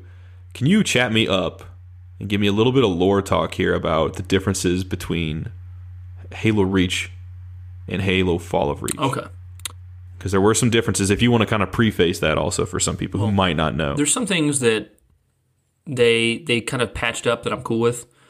Um, one big thing right off the bat was in the final level of Halo Reach, the game. Dr. Halsey hands off Cortana to Noble Six to bring to the Pillar of Autumn. Now, immediately, if you read the book, you know that Cortana was with Master Chief at that exact time. So that shouldn't really make any sense. But they did a really good job of patching that up, for, in my opinion. Um, Cortana in the in the Halsey journal that comes with the Halo Reach Legendary Edition, also the Special Edition, the the lower package one, Limited, I think limited. it was. Yeah. Yeah. Um, in that book, Dr. Halsey is exca- excavating this area and she needs to keep Cortana to like process the information or whatever. But she also needs to send send her off with Chief. So she has Cortana split herself off, much like she does in Halo 4 later. She splits off a second part of herself and she keeps the the lower part of Cortana with her to process the information, and she sends the main Cortana part off with Chief. So it actually makes complete sense. Chief still has Cortana like he did in the book, but a part of her is with with Halsey. And here's what I love about this this act. This actually I, pr- I actually prefer this. In the original Halo, it says that we did. Remember how Keyes is like, we did a blind jump. How did they get there before us? The Covenant ships have always been faster. You know that part from Halo One. yeah, I love that you just have that down. Um, Amazing. in the original, they just kind of make it sound like it's random. But with the reach in Halsey's journal, Dr. Halsey kept that part of Cortana behind to process the Forerunner stuff she was excavating. And when they do a blind jump, the part of Cortana that you delivered to to the Pillar of Autumn, she does Cortana does a blind jump based off the calculations she received from the Forerunner artifact that Dr. Halsey was excavating on Halo Reach, the game. what? That's dope. So, because of what Dr. Halsey did with Cortana, and because of Noble Six delivering her, you make j- the jump, slip space jump, based on the coordinates that was received from Dr. Halsey to the Halo Ring, which the whole all the events of the game play out on. That's canon. That's awesome. I had that limited edition. I never even read that. I, I've read it several times. Wow. It's actually really good, and it's written by Eric Nylund, the guy who wrote The Fall of Reach. so Oh, good. that's perfect. Um, so that's really cool. Uh, the journal also talks about how Miranda is the daughter of Dr. Halsey and Captain Keyes, which I'm pretty sure was never like on paper confirmed, even though it was known until uh, Halsey's journal. Um, but like that's that's pretty well taken care of. There's some dates, like literal dates that are that are off, which I can give a complete pass because we're talking about a fictional universe here, and it's just a number. We can fix that, no big deal. Um, for me, the biggest problem is that in the Fall of Reach, Master Chief and Blue Team are together up in orbit at the exact same time that Noble Six would be delivering Cortana, and the Pillar of Autumn is landed in the book in the game, and there is no Blue Team around. So it really doesn't make any sense why Chief and Blue Team are not present in any way, and the Pillar of Autumn's grounded instead of in the air. Um, they may have found a way to retcon that or like to fix that up that I don't know about, but basically, the ship shouldn't be on the ground like it is. Um, but it is. so. How was the fan reaction after Reach had come out? Oh, people! I mean, lore fans were really, really pissed. Like, I was a little irritated just because I liked the book, but I mostly was like, I let it slide. You know, it's a great game, so it's okay. Uh, but yeah, lore, lore fans are really upset. Um, it's kind of it's just it's it's it's pretty well known at this point. Bungie is a special kind of company. They love their IP. They love their product. They want to be the ones to foster the universe. They don't want anyone touching it. And because of them being purchased by Microsoft, they had to do things that they didn't want to do, and that meant a lot of people got to have their hands in Halo that wasn't Bungie. Like the like I told I, previously in this episode, they didn't want the Fall of Reach book to be done. They didn't want Master Chief to have a name. They didn't want him to be called John. Um, so uh, they when they created Halo Reach, they went into it saying we're going to make Halo Reach the way we want to make it with the characters we want and the story we want, and all the extended fiction will have to deal with it. Do you feel like that's justifiable or like a big middle finger? I think it's justifiable, and I always respect the creator of content. Like I res- like I, I always respect George Lucas when he owned Halo. Or he, that's hilarious. Midichlorians coming to Halo Six. Halo Combat Evolved Halo Infinite Spartan had the Spartan one one seven had the most midichlorians. Um, no, when George I like that stuff, by the way. okay. yeah, yeah, Josh, that's what I'm saying. When George Lucas owned Star Wars, no matter how stupid you thought something was that he came up with, since he owned the complete rights to it, I think he earned the right to do that. I think George Lucas, when he I now I now currently I don't think his word is law in my per, in my personal opinion because he doesn't own it anymore. But when he did own it, he he earned the right to make things how they were. So I, I think that's fair that Bungie did that with Halo Reach. But we should also give Bungie credit because despite them hating that, they called him John in the game Halo Three. They put that in the script. They put they put literal lines from Cortana and- or from Dr. Halsey in the Fall of Reach book. They put that in the Halo 3 video game. Remember when like her face would pop up on the screen and she's like, "I have defied gods and demons." And that was from Which I Yeah. a lot of people were annoyed by. Yes. Right? Were you ever annoyed by that? Because I was too. I think it objectively is a poor decision to put that in the game, and I think it should definitely have had an option to turn off once you beat the game once. Um, but I like it. I, I mean, I think it's objectively bad. I like it. I, like liked it when I first played yeah, through it. And it, sh- it should be. Like, they should they should patch it to be able to make it so you don't have to listen to that second time. But I like it. But anyways, they put stuff from Fall of Reach briefly in Halo Three, and then in Halo Reach, they went through the trouble to get with Eric Nylund and write that Halsey journal to make it work out. They this is actually something I can't get an answer on. I've asked people on ResetEra, I've asked people on Twitter. I have not gotten an official answer, and I feel like I need to know this as a Halo lore fan. Okay. Uh, from my understanding, Eric Nylund created the character Dr. Halsey. I don't think Bungie had anything to do with it. Which, if that's Yeah. true, that's crazy because she's she's a, she's one of the biggest people in the universe, and she's also one of the best characters. So that's kind of insane to me. So, anyways, Bungie put Dr. Halsey in Halo Reach the game. They they they did the journal. You know, they they did stuff in Halo Three. So even though Bungie, yeah, even though Bungie didn't want people messing around in their universe, and even though they even claimed that Microsoft was quote unquote whoring out their universe by letting Ensemble make a Halo game, they still took things that were good from the universe and they kept them in there. So I got to give them respect for that. You know, I got to say too, just to actually compare that to Star Wars a little. George did the same thing a couple times, and the most notable that I that comes to mind was a character Aayla Secura, Okay. uh, a Twi'lek, and you see her get killed in Revenge of the Sith, but she was actually originally she originated from a comic series, Okay. and George liked her so much he was like. Let's get her in the movie. Yeah, Which, oh well, not? she was in Attack of the Clones as well, but I mean that's her most notable appearance. I think is Revenge of the Sith when she just completely eats it on Felucia. So, Yeah. but yeah, uh, yeah, I, I see what you're saying. Like, I definitely think it's one of those things where they sometimes look at that work and they're like, "There's a couple good things here. Yeah. Maybe we don't like all this stuff, but there's a couple notable Huh. things I can pick." Disney's doing it great now with Star Wars. I mean, I guess it depends on your opinion, but like right now, Disney's saying, "Hey, guess what? Everything beforehand not canon anymore, but we're gonna pull all the good stuff out and use it." I'm cool with that. yeah, So yeah, they're still doing it, so it's really cool to see that. But yeah, bringing it back to uh, reach and whatnot, like, yeah, was that was there ever a point where you felt frustrated? Like you being someone who you know, like like we talked about before with the lore stuff and how like you know I've said in a you know I think in the Mandalorian episode uh, how I felt like even when there wasn't there was Star Wars stuff where I wasn't like super keen on, I guess. I still try to convince myself I liked it. Did you ever go through a point of just trying to wrap your brown where brown wrap your brain Wrap around my where was- brown. wrap your brown, baby. Uh, wow, that sounds so wrong. yeah, let's never say man. that again. wrap my brain Wrap around. your brown. wrap my brain around Wrap what? your brown sounds like a sounds like muddy muddy trousers, No. man.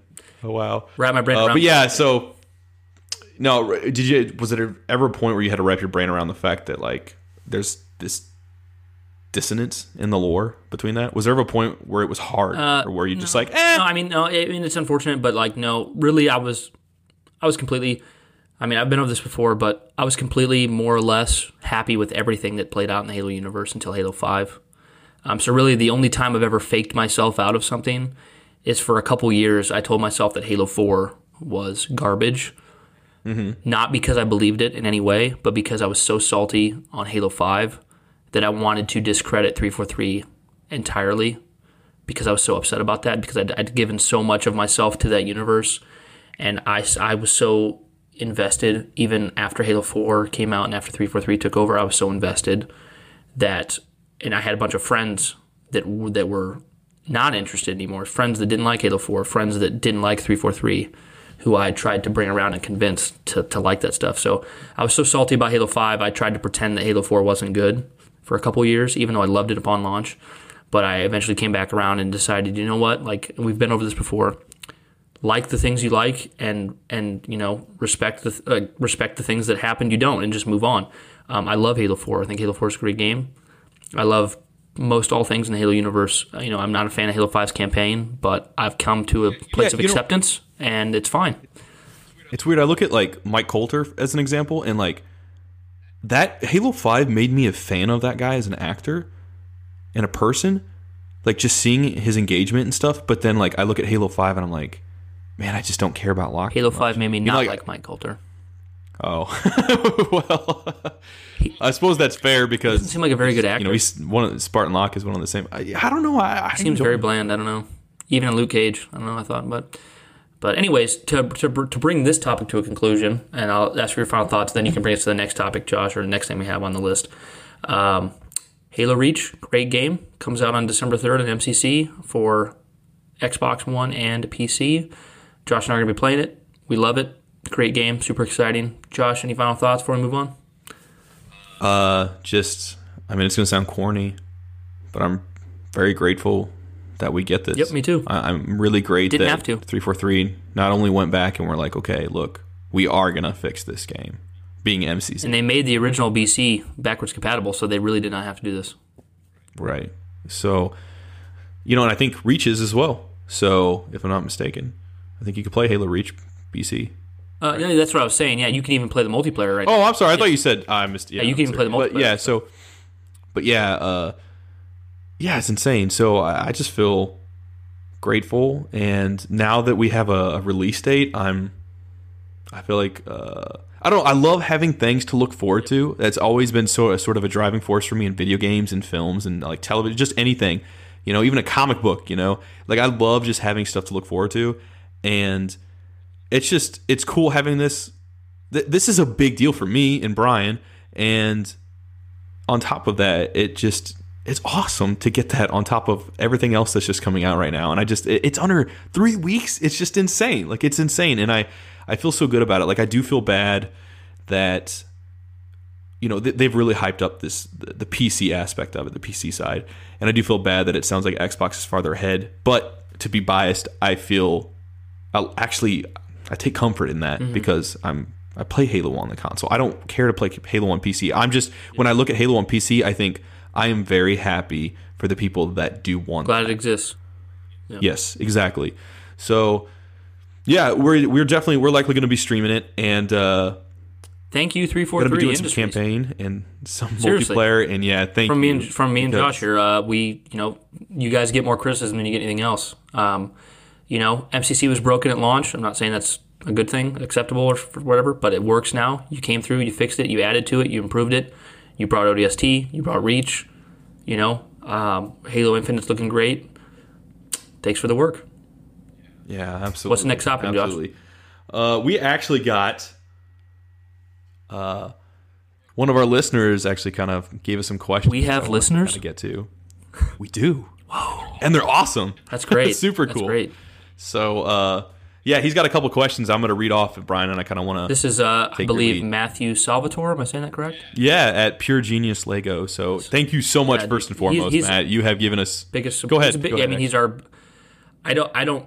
I don't want to call him a fan because I don't. He hasn't used those words, so that's not. I, I would hate if somebody called me a fan of something I'm not a fan of. But regardless, he is a great. He's our biggest supporter right now. He's uh, given us great feedback. He's been very supportive. Retweets our stuff, helps out. Uh, so thank you, Matthew Salvatore. Uh, we Yeah, really thank you so appreciate it. much, Matt, and and everyone in general. Like it's it's meant so much just interacting with you guys. But yeah, uh, specifically you, Matthew. Thank you so much for taking the time to write this in because this was cool. This, uh, especially the fourth Good question, I have no idea about, so I get to pick Brian's brain and kind of Great questions. What's the first but- question? Uh, so the first question is he asks favorite weapon of choice and why. Now, here's the thing I would have asked him if he was here. I would have said, I get to pick one period for all of Halo or, you know, per by game. But I guess, Let's let's have some fun with this. Let's have some fun with this. So give me give me just your favorite overall, and then let's go through each game and you can tell. I would say the if I had to take away one overall weapon, it's got to be the battle rifle. It's just too good. It's just too classic. It's amazing. Um, if I had to pick, I'm to go game by game, and I'm to say yeah, just just go really quick. Actual really quick. release. Okay, I'm gonna go. Yeah, yeah, yeah. Halo One, it's the pistol. I love the pistol in Halo One. I don't care if it's broken. I love it. Halo Two It's the battle rifle. Amazing. Great introduction. Halo 3, this is probably going to be the toughest one for me. The assault rifle and the battle rifle is worse to me than Halo 1 and 2. Halo 3. So I'm to say for Halo 3, man, I think the sword's worse in Halo 3. Man, what do I do here? The SMG, Okay, the so we got better. we got SMG, we got we got Brute Spiker, Maulers, we got the ba- yeah the Maulers. Gravity Hammer. Yep.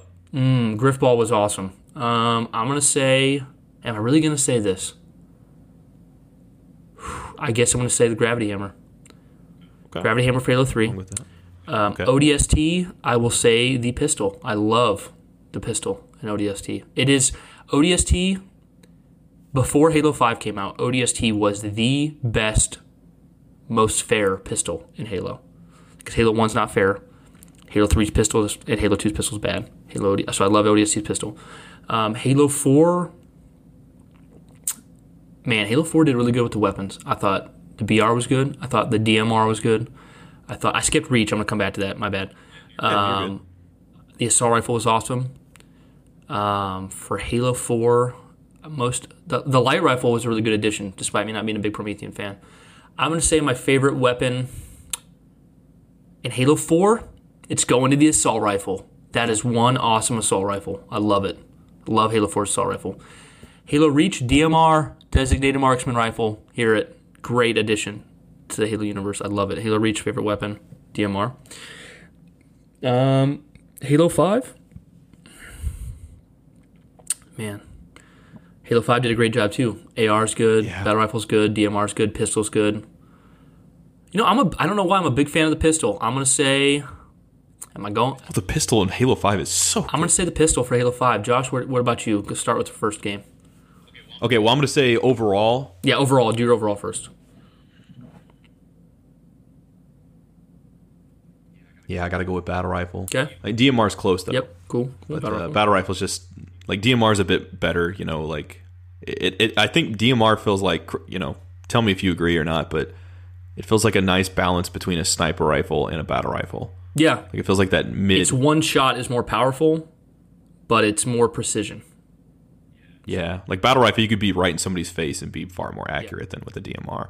But yeah, okay. So for every Halo games, starting with Combat Evolved, I'm gonna say the assault rifle out of pure nostalgia. It's great. I love it Halo You know, the, the the pistol is yeah way better, but uh, I I just love Halo you know they are. when I played that as a kid, you know, I didn't I didn't really realize that, and I love the assault rifle. It was big and bulky, and it just felt powerful. you know, Tons especially when. I'm mowing Tons through grunts. Yeah, so much.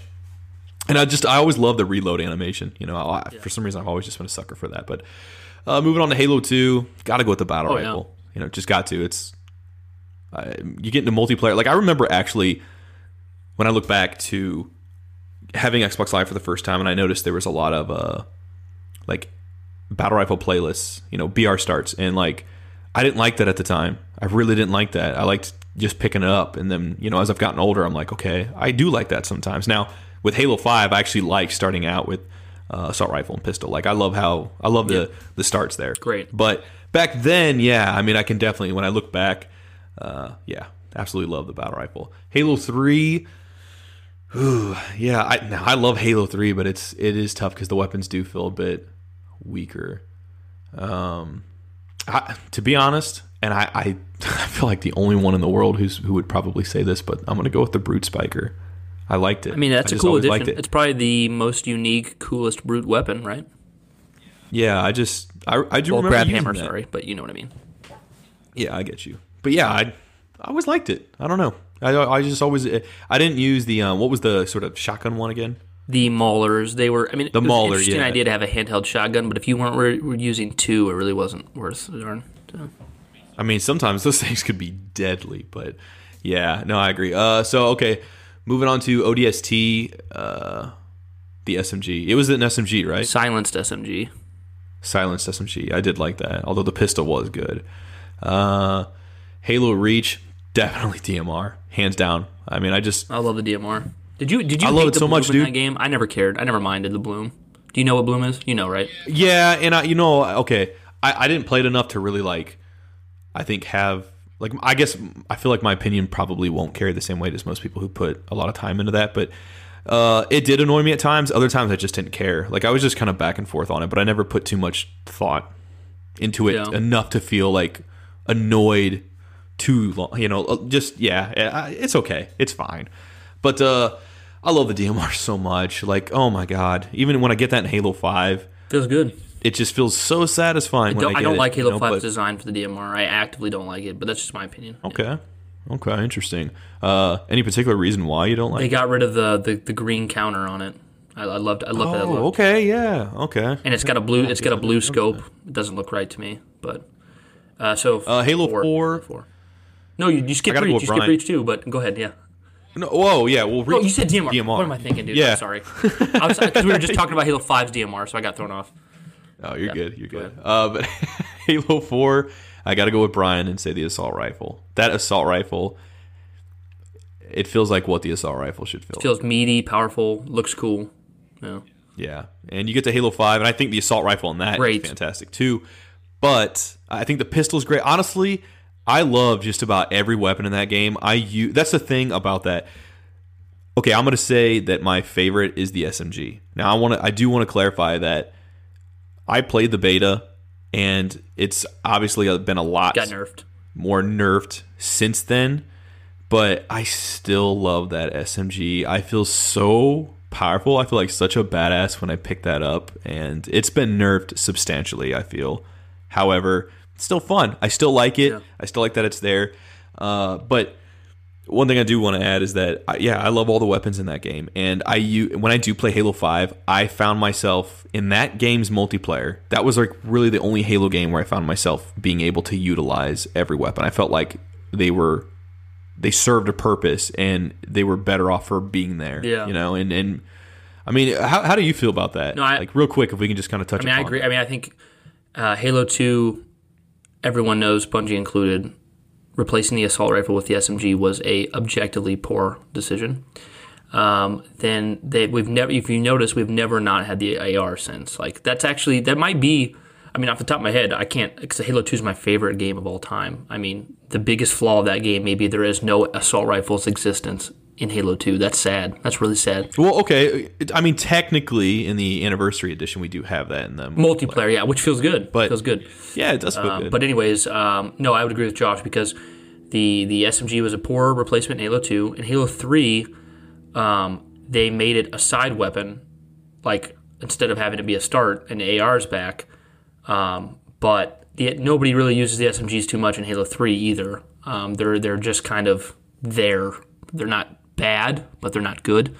Yeah, I still liked them in that game, but yeah, Um, and if I could get a BR. the ooh, I would say I would say the second best SMG is the silenced SMG actually, because at least they made it unique in ODST. At least it was unique, so that was That's cool. Um, Halo Four did Halo Four have an SMG in it? I don't think it did. They got, You would know more than I. dude, I'm pretty sure. If we're wrong, this is going to be embarrassing, but I'm pretty positive there is You're good. there is no SMG in Halo Four. Um, but then the Halo Five SMG is the first time it feel, it almost feels like they created a whole new weapon. Like they could have called it something different. I mean, it does seem familiar, but at the same time, it was properly developed. So yeah, next question, Josh. Yeah. Uh, he asks favorite Covenant species. I mean, dude, we were both gonna say the same thing. I mean, the the Sangheili, the elites, right? I mean, that's my favorite. I am actually going to disagree, Oh, great! but I do I'm so really glad. like them. They probably. I'm so glad you disagree. but yeah, tell, tell me first. tell me first why. I mean, so everyone knows that Bungie took a heavy inspiration from the film Aliens. Um, Alien, the Alien franchise, is probably my second favorite sci-fi franchise. Number one would be Halo. The only thing giving Alien run for money is Star Wars, uh, because I, I think Star Wars as a whole is far better than Alien. But I think Alien One and the sequel Aliens are both two fantastic films that give some of the best Star Wars films a run for their money. I know that probably sounds ridiculous to you, but um, Alien One and I'm not judging. I just, you know what? I love, I love Alien. Or uh, what's the first, First one, Is it first Alien? one is Alien. It- it- okay, and then the second one's Aliens. Yes. Okay, yeah. The second one, I actually, I know I'm like the Yeah, only one who. that's fair. No, it's I, fair. I don't like it. But those two films are really good. The franchise as a whole is pretty poor. Um, also, Alien Isolation, the video game, is an Alien fan stream. But anyways, everyone knows Bungie took heavy inspiration from Aliens and Starship Troopers and stuff to make Halo when it first came out. Starship Troopers is so. It is. I love Starship Troopers. Um, but so the you can The only good bug is a dead. the design Continue. The design, yeah, I love that line. The um, uh, they're afraid. He's afraid. uh, Neil Patrick Harris. That's so weird to think. Uh, but anyways, Yeah. back on topic. Um, the design of the elite to me is I, I'm pretty sure it's been confirmed they drew inspiration from the the xenomorph. Um, but to me, the elite almost looks. I mean, I think the elite's design is fantastic, and I like it about as much as the xenomorph. Um, so I love their design. I love how they're like elegant, holy warriors that that um, are really good in combat. You know, they're not they're not just powerful. They they have they they have an elegance to them. Um, yeah, great character, great creature design. We talked about this beforehand. Um, you know, Bungie just makes such iconic looking aliens. It's fun to fight an alien when it has a ton of character and it has a great design. And everything Bungie's created, both in Halo and Destiny, are fantastic. And um, 343 has yet to introduce uh, a cool thing to fight that wasn't pre established. So, yeah, what's your favorite, Josh? the hunters. Ooh, I like the Hunters. That's really cool. Yeah, uh, the soul like honestly the main reason is because at the was it at the end of Halo 2 I think when you were playing as the arbiter on the great journey I think you run into some that are on And your you're team. like, oh man, yeah and you get those big lugging dudes with you Yeah. feel like giant ass lumberjacks just and you guys are charging in and like awesome. every time I play that section I try my darndest alive. to make sure they yes Yep. Yes. Like I try to do that with Marines too when I'm playing as Chief and like Halo 1 and stuff and then they're always like "Wah!" but you know they always die anyway, but it's I still try. I get attached to those dudes and you know like part of the part of what was hard I think for me back in the day was uh, when I didn't have Xbox Live was trying to play through the campaigns and, and just brush up on my weapon skills. You know, that's why I, Yeah. a couple, I I know a couple of my other friends did too. And when you were only able to put the LAN parties and you had to wait until the weekend and stuff like that. But uh, the hardest part was, you know, sometimes you just felt as a character, your character felt so alone going through those games. I mean, Chief had Cortana, but she wasn't a physical Yeah. presence, you know, and, and, and stuff like that. So I loved the moments in those games when you have a lot of people with you and that's why I I do love a lot like the first half of Halo 1 even though the second tends to be my favorite in terms of story the first and I guess in terms of gameplay is more fun Yeah. because you have all those marines with you and it's just so much fun trying to keep them alive and when you have them on the side of the tank and they're firing off rockets and sometimes they get you killed Yeah. and stuff like that I mean it's fun but uh yeah I love I, lo- I like the hunters in general and you know when you first encounter them in Combat Evolved and you're intimidated by them, you're like, oh my god! Like when they come down, you Yeah. know, like it is insane. Oh, yeah. You're like, what are these? Not to mention, Like, dude, oh my the lore, the lore for them, it's fantastic. They're they're a series of thousands of worms come together to make one being. That's that's really unique. Did they show that in Nightfall? yeah, Nightfall. Actually, that's probably one of the best things about that film is they show. I mean, well, if you want to call it a film, you know what I'm saying. But uh, also, I'd say as a as a backup for me, grunts. Dude, grunts are iconic as heck. That's my second Dude, favorite. yes, grunts would absolutely. I love grunts. They're they're so adorable. They're so much fun to kill. And I wanna- you I want come grunt charging at you with those dual grenades. I do too. If you And they- see one, if you see two of them, buy both and send it to me. I'll pay for all of it. I want a grunt plushie. I think they did that once for like I think the release of the MCC, but I don't know where you were able to get it. Next- I remember wanting one so Next bad. question, Josh. I'm curious. Uh, next question. Uh, yeah, so his next one is What is the most iconic line? Chief says. Do you want to go first, or do you want me to go first? Oh, you can go Well, I have to first. think about it. I think you would know more. Okay, okay, I'll go first then. Uh, I need a weapon. I think I, I love that that's line. I think that's probably I, most. I love that line. Yeah, just because, like, I love it, and I think it is the most iconic. Just because Halo Two is like, even people who, I, feel like people who wouldn't necessarily rank Halo Two as high up will still look at Halo Two and see the impact it's had yeah, and how it's affected what came after. So I do think it's a it's an important game. It's probably the most important in some ways. And when I look at that line, it just feels so great because you seeing that beginning cutscene, and I, I, I don't know I, when that when that when he says that, I feel like okay, I'm about to get direct control. I'm about to Yeah. assume Yep. control of him, and I uh, it also just feels badass, and that was the whole point of Halo Two. I know that's that was like their mentality going into it. You- bigger, you- better, and more just it- badass. Yep, and and it's just it's cool. You know, you know you're about to get into the action. I think It you're- it sets up a lot. I think you're objectively right. I think I need a weapon is the most iconic. The first one that comes to my mind and my favorite is probably Sir giving the Covenant back their bomb. That's probably my favorite. Oh, really? It's not negative infinity. I don't like it.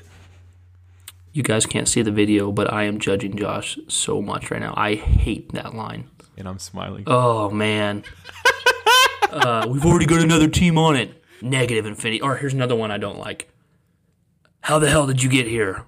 Or whatever on Genesis when Locke shows oh up. yeah. Like, come on, I'm trying to stop it. Just stop. Anyways, next question, Josh. Okay, yeah. So his last one, which is uh, this is something I really don't know a whole lot about. So, and uh, when I read this, I actually thought this is something I would love to hear Brian's answer. Um, but yeah, so he uh, he asks, would you say the Forerunner AI that sided with the Flood is like Cortana's story? She was in contact with the Gravemind for some time.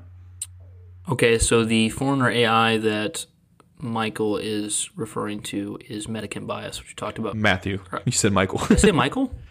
it's Matthew Man, Brian. Matt, you know what, Matthew, we you, you you request anything you want done on the show after what I the heresy that I just committed against you. Um, but anyways, uh, I think he, he's referring to. I know what he's referring to. He's referring to medicant bias, uh, which we talked about prior on the show. And um, medicant bias was a contender class AI that was sent by the Forerunners to to stop the flood, and the primordial, the last precursor, the kind of a you could consider it like a leader of the flood or whatever, uh, used a logic plague on medicant bias. Uh, when they were just they were just having a conversation for 43 years, which I know Josh thinks is ridiculous. Well, I think I mean, don't get me wrong. I actually think that's pretty damn yeah, cool. 43 years to convince this contender class AI. But anyways, But it's it sounds when you when you hear that on the like surface. Yeah. I guess he turned on his Knee-jerk reaction. He turned on his makers, um, basically. So here's what I think about Matthew's question. I think that whoever, whatever, whoever behind the scenes at three four three, they actually thought it'd be a really cool idea to introduce this story of AI. Uh, AI enemies in, in Halo 5, which obviously is very cliched, it's very sci fi channel. No one really liked it. It was poor, poor, poor decision. But so I don't think they're Do you mean in Halo? in Halo 4? Five. Halo Five. No, Halo Five. Oh, okay. Because you know how Cortana becomes Keep evil. going. Yeah, yeah, yeah. Um, okay. I do not. This is why I went to you for this question. I do not think that was their intention at all to have this kind of parallel medicant bias and the Forerunners. But I think at this point, where they're not going to reboot the series, they're doing a spiritual reboot. They're going to make everything stay canon. The best thing they can do at this at this point is to spin it that direction, because that is honestly the coolest thing they can do. They can spin it as Cortana was got the logic plague from Gravemind during Halo Three, um, and she went. She kind of went. You can call whatever you want. Logic plague and rampant, whatever. She turned against her creators, much like Medicant Bias did, and it's kind of foreshadowing. It's kind of like George Lucas always says, it, it's because it rhymes. You know, have this same thing happen over again, where, um, and, and to make it even cooler, I'm going to go ahead and throw this out. And I don't know if people like this or not. Maybe Matthew's already thought of this. In the Forerunner lore, they create offensive bias with the sole purpose of going and taking out Medicant bias. Now, what if they can use some crazy hijinks in Halo Infinite and they make a new Cortana, but somehow it's not a new Cortana? Let's say somehow they, I don't know what it is, they'll find some lore explanation, nanobots or some shit. Uh, they'll find something.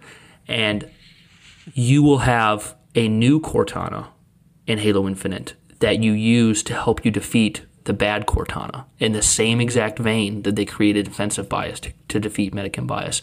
That's a really cool way to go about it. I think that's honestly the best way they can keep what they've created in the past and go forward.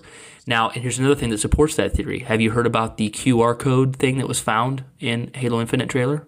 You mentioned that briefly Yeah. before, but refresh my memory on that. there the QR code leads to a, a link that that gives more audio of Cortana talking, and Cortana sounds younger and sounds less knowledgeable, as if they've created a new one.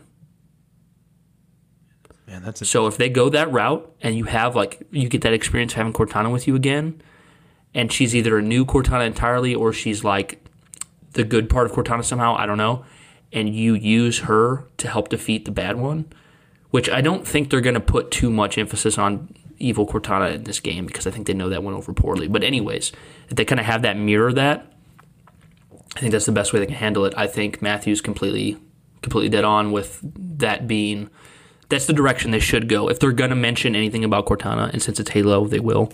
This is the direction they need to go. It's the smartest way. What do you think, Josh? Uh, well, you know way more than I do, but yeah, I, I don't know. I think that stuff could be potentially cool. I just when I look at Halo Infinite, I just kind of hope that stuff that happened at the end of Halo Five is something Mostly glossed like, over. okay for those. Yeah, it's a it's something they just kind of like deal with and kind of move on into a bigger story. agree. Like like you guys remember how in Spartan Ops they're kind of setting up Jul 'Mdama and stuff like that, and then they get to Halo Five and he's killed in the first level in a cutscene. Perfect example of doing the same So- thing. Yeah. Yeah, so I would I would kind of like since it was an overwhelming opinion of people that just did not vibe with that in Halo 5, I would love to see them find a way to wrap that up within the I first agree. couple levels and then just move like have it also be be be planting seeds for this other overarching story that you can kind of move into. And that would feel to me like a soft reboot. You're kind of capping off it's like what I call it's what I call getting Count Dooku'd. Yeah. You know, like he's he's oh he's in Halo 2 a lot or uh, wow, Halo 2. Count Dooku in Halo 2, Coming baby. to you soon. Woo! Halo Okay, Anniversary in- 2 Count Dooku Edition. he's in he's in uh, Attack of the Clones, you know, episode 2 throughout at least as a plot element. And then in episode 3, he's out right in the beginning, you know? So I would like them to kind of find a way to kind of wrap that up, Yeah. shift towards something else. So, but uh, thank you so much for writing in, Matthew. That means so much, and those were some great questions. I really liked Really good being able to questions. think on that. Our, our biggest fan. Sorry if you don't want to be a fan, but you're our biggest fan. he is, and he's awesome. He's awesome. So, okay, yeah, thank you so much. is that man. is that our Uh, last but- topic? Yeah, yeah. That's the Josh, do you want to go ahead so- and sell us out? Yeah. Yeah, but first I figured I would kind of send it to your way. You kind of done something new, a little thing called Patreon. Okay, okay. I did the Patreon. Now, this is the part where if I was listening to this podcast, my eyes would glaze over and I'd say, hey, I've heard the Patreon sell before. I don't want to give you money. Totally get that. I'm with you. Don't give us money because guess what? We want you to be here listening to this podcast. We do this because we're passionate about Halo. We love this. We're committed to it. What we mainly just want is people to, to like our content and just be here. That's what matters. But I put it up for a couple reasons. One, why not? Two, um, we would like to we would like to have a way to have a tight knit community that's kind of our community, you know, Sacred Icon Halo community, and this is a way for you to be um, a part of that community. It's a way for you to be. I mean, we're very much we want to be involved with the community. We want our patrons to be um, patrons. I always feel like I say that a little off, but we, we want you to be uh, someone someone special. Like you're, all of our listeners are, are special to us, but like uh, patrons show us that um, you know what we're doing is worth something, and you want us to stick around. And we, we're not doing this to make money, so. And I'll get into that by, by discussing the tiers because I think you'll realize very soon here that we're not about trying to make money. We just want to have an option there to support us. Um, we've already invested several hundred dollars into this podcast um, that we don't intend we'll make back up. But I mean, any any patron support we get, We do it because we love yeah, it. any patron support we get will will will go towards that. And I mean, if the day ever came that we got some decent amount of patron support, we continue to add you know more to this podcast. Um, so I started a Patreon. It's at patreon.com slash sacred icon halo. And there is just two tiers. It's keeping it real simple. The first tier is one dollar, and it is the the tier is called legendary because you're legendary for supporting us in any way. One dollar, we consider you legendary. Seriously, it's that it's that simple. Um, One dollar, and that uh, with with that tier, um, you can ask a question and we'll answer it on the podcast. That comes in the tier. You ask a question, it gets answered. Um, the second tier, there's only two tiers. Second tier is all skulls on. Josh, give me your best red, give me your best rendition of that. Oh, skulls on. That was much better. So what's better than legendary? you think to yourself, if one dollar makes me legendary, what makes what, what's better than legendary? All skulls on. Uh, so for five dollars on Patreon, um, that's the all skulls on tier. That's the most you can contribute to us. The most you can help. Um, you get the prior question answered on each show. You get a special shout out on every show. And um, the third thing, my favorite thing about this tier, I, I think it's kind of cool. I've never seen anyone. I'm sure it's been done before, but I've never seen anyone do it on podcasts I've listened to before. Is the third best thing, best thing you get, uh, biggest thing you get on being on the All Skulls On tier is you can request a topic for Josh and I, and we will record a 10 minute podcast exclusively on your topic and post that exclusively. So any topic, it can be. Which sounds like a lot of fun to me. It sounds like a lot of fun. And here's the cool thing about it: like, good chance your topic will be about Halo. Maybe you want to talk about you know the Arbiter's toenails, but you could also make the topic about anything you want. You can make the topic about Star Wars, something you can make about Game of Thrones, or you can make it about cats. We will talk about cats for 10 minutes if that's what you want. That's what the $5 tier gets you. So that's your options. Go to patreon.com slash sacred. I always do that. Go to pa- I'm, I'm gonna go ahead and start over again, and I'm gonna use I'm gonna use a voice. Go to patreon.com slash sacred icon halo. Keep it sacred at sacred icon halo, and you go there and you can uh, do the one dollar tier, be legendary. Do the five dollar tier, all skulls on. Uh, we, would love to have you. We got a couple goals there. First goal, we just want to build a tight knit community. Try to get ten patron Patreons, patrons. Try to get ten of you guys. Make that our small community. Um, we'd love to just have you there, interact with you consistently. Um, and then our second goal is uh, to have 20 uh, patrons. And uh, at 20 patrons, uh, we're going to have a couple new ideas for maybe a third tier if we get to that point. You know, it doesn't matter. I have uh, different ways to add more content. So, uh, yeah, if you guys want to want to go there and help out, that's great. If you don't, um, that's completely fine. Just listening's awesome. Um, you can share the podcast with your friends. You can like, retweet. You can subscribe. Um, you know, just leave a comment, just do anything. You know, we just really appreciate it. That's that's my that's my version of the sellout, Josh. What, what else you got for us here?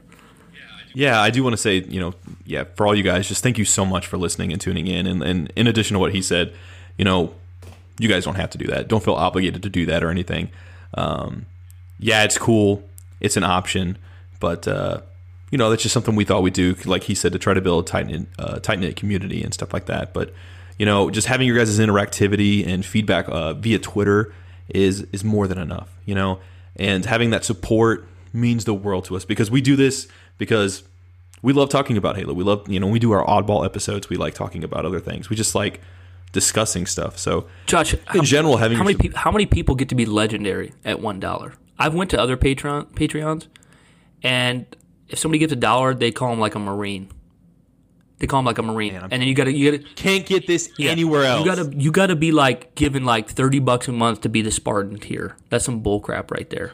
Do you remember? Okay, guys, do you remember how hard it was to get through Cairo Station on Legendary yeah, and Halo? You 2? did it. We'll you all did it to one dollar. One dollar. One dollar. Legendary. You made it through. One dollar. Guess what? Guess what you are right now just by listening. You're heroic. You're the recommended way to play Halo from that's you're the recommended way to play. That's pretty awesome. You're my favorite way. You're heroic just for and guess what? To make it even better, I this is on the spot. I didn't think of this. Guess what? If you're not listening to this podcast, you're normal. That's so mean, but so it's funny. so true. Because guess what? Oh most, my god! Guess what? Most of this world ain't listening to the podcast. So if you're not listening to this podcast, you're normal. If you're listening, heroic, one dollar, legendary, five dollar, all skulls on. Oh, skulls. on. Amazing. Okay, Josh, take us out. But guess freaking what, Brian? Do you know we're available on Anchor? Anchor.fm slash sacred icon halo. Oh my goodness, but not just that. If you guys decide, hmm, I don't want to go to a website every day. Maybe you just want to go on a, a place of choice where you can have your podcasts. Well, get this. Do you like music? Go on Spotify because we're on. Wait a minute, Spotify? Spotify? You gotta be kidding me, Josh. Can you believe that? Don't tell me there's something else we're on. I am not. I, some would say I'm joshing you, but I'm not. Oh, I'm you not. are always joshing me. Am I? Am I though? About Spotify? No, it's actually true, but you're still Josh. It is true. It's damn true. You can find us on Spotify, ladies and gentlemen. Okay, and if you want to go elsewhere, get this: we're on Google. Okay, Podcasts. here's the crazy thing. It's pretty uh, neat. it blows my mind that Oh, we're on? Google and Spotify, but I've heard that only the most prestigious, best podcasts in the world can be featured featured on Apple Podcasts. So unfortunately, wait, wait a minute, we're not. There's no way we're on that, are we? Are we? Let me Go- let me double ahead, check real quick. Let me let me let, me- let me let me bring this up. Okay, let's see. Yep. Dude, oh. are you Oh, how- we're on are there. you kidding me?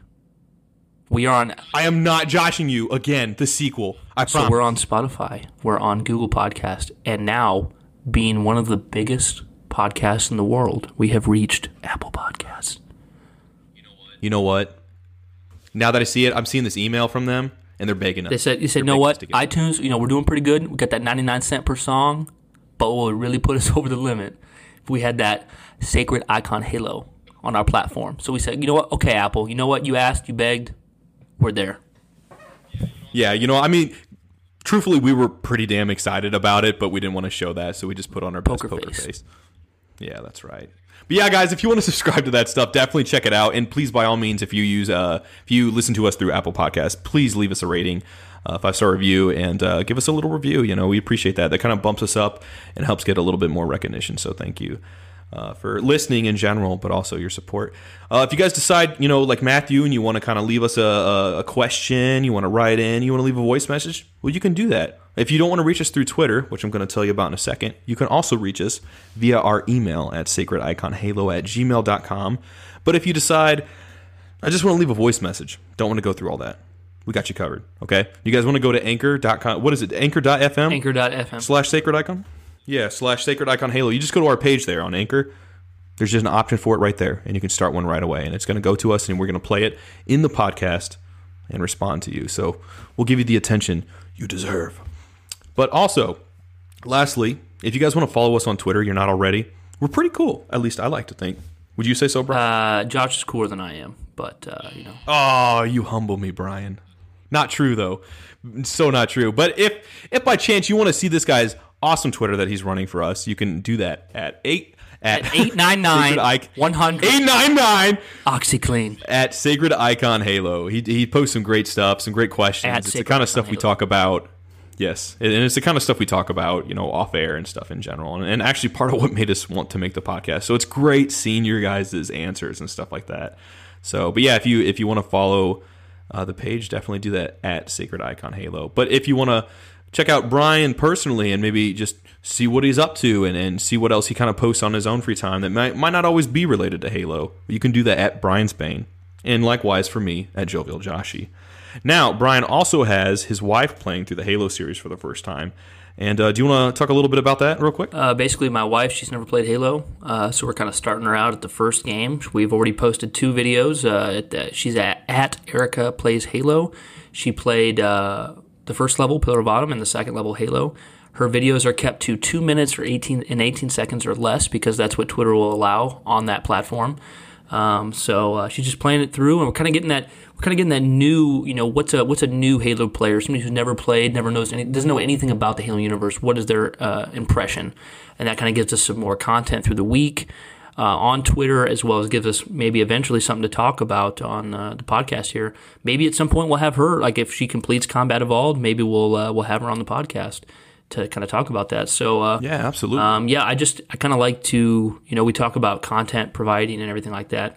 Um, I could be wrong, but I feel like I feel like most people when they talk about content providing, they talk about ex- like you know just the podcast and the YouTube and stuff like that it's, it's, itself. But for me, I like to keep the the home of Sacred Icon Halo, the Twitter. I like to keep that as a place of content consistently. So we would like to have Erica plays Halo videos there. We like to post news there. We like to have these great questions that I think really kind of get people riled up, kind of get people involved. Um, like our most recent question, which was, you know, which Halo, if you had to get rid of one Halo, which one would it be? And you can keep all the memories. We had like almost 100 responses there, I think. So same, great. So yeah, Josh, you got anything else before we're out of here? No, that'll do it. Just uh, thank you again so much for your guys' support. And again, if you want to check us out, do that at Sacred Icon Halo. And check us out on any of pretty much we're everywhere, uh, wherever your podcast platform of choice is. So be sure and subscribe to us and uh, let us know what you think, guys. But uh, as for this episode, uh, he's Brian. I'm Josh. And you've just been tuning into Sacred Icon Halo. Keep it sacred at Sacred Icon Halo. Peace. Peace out, guys.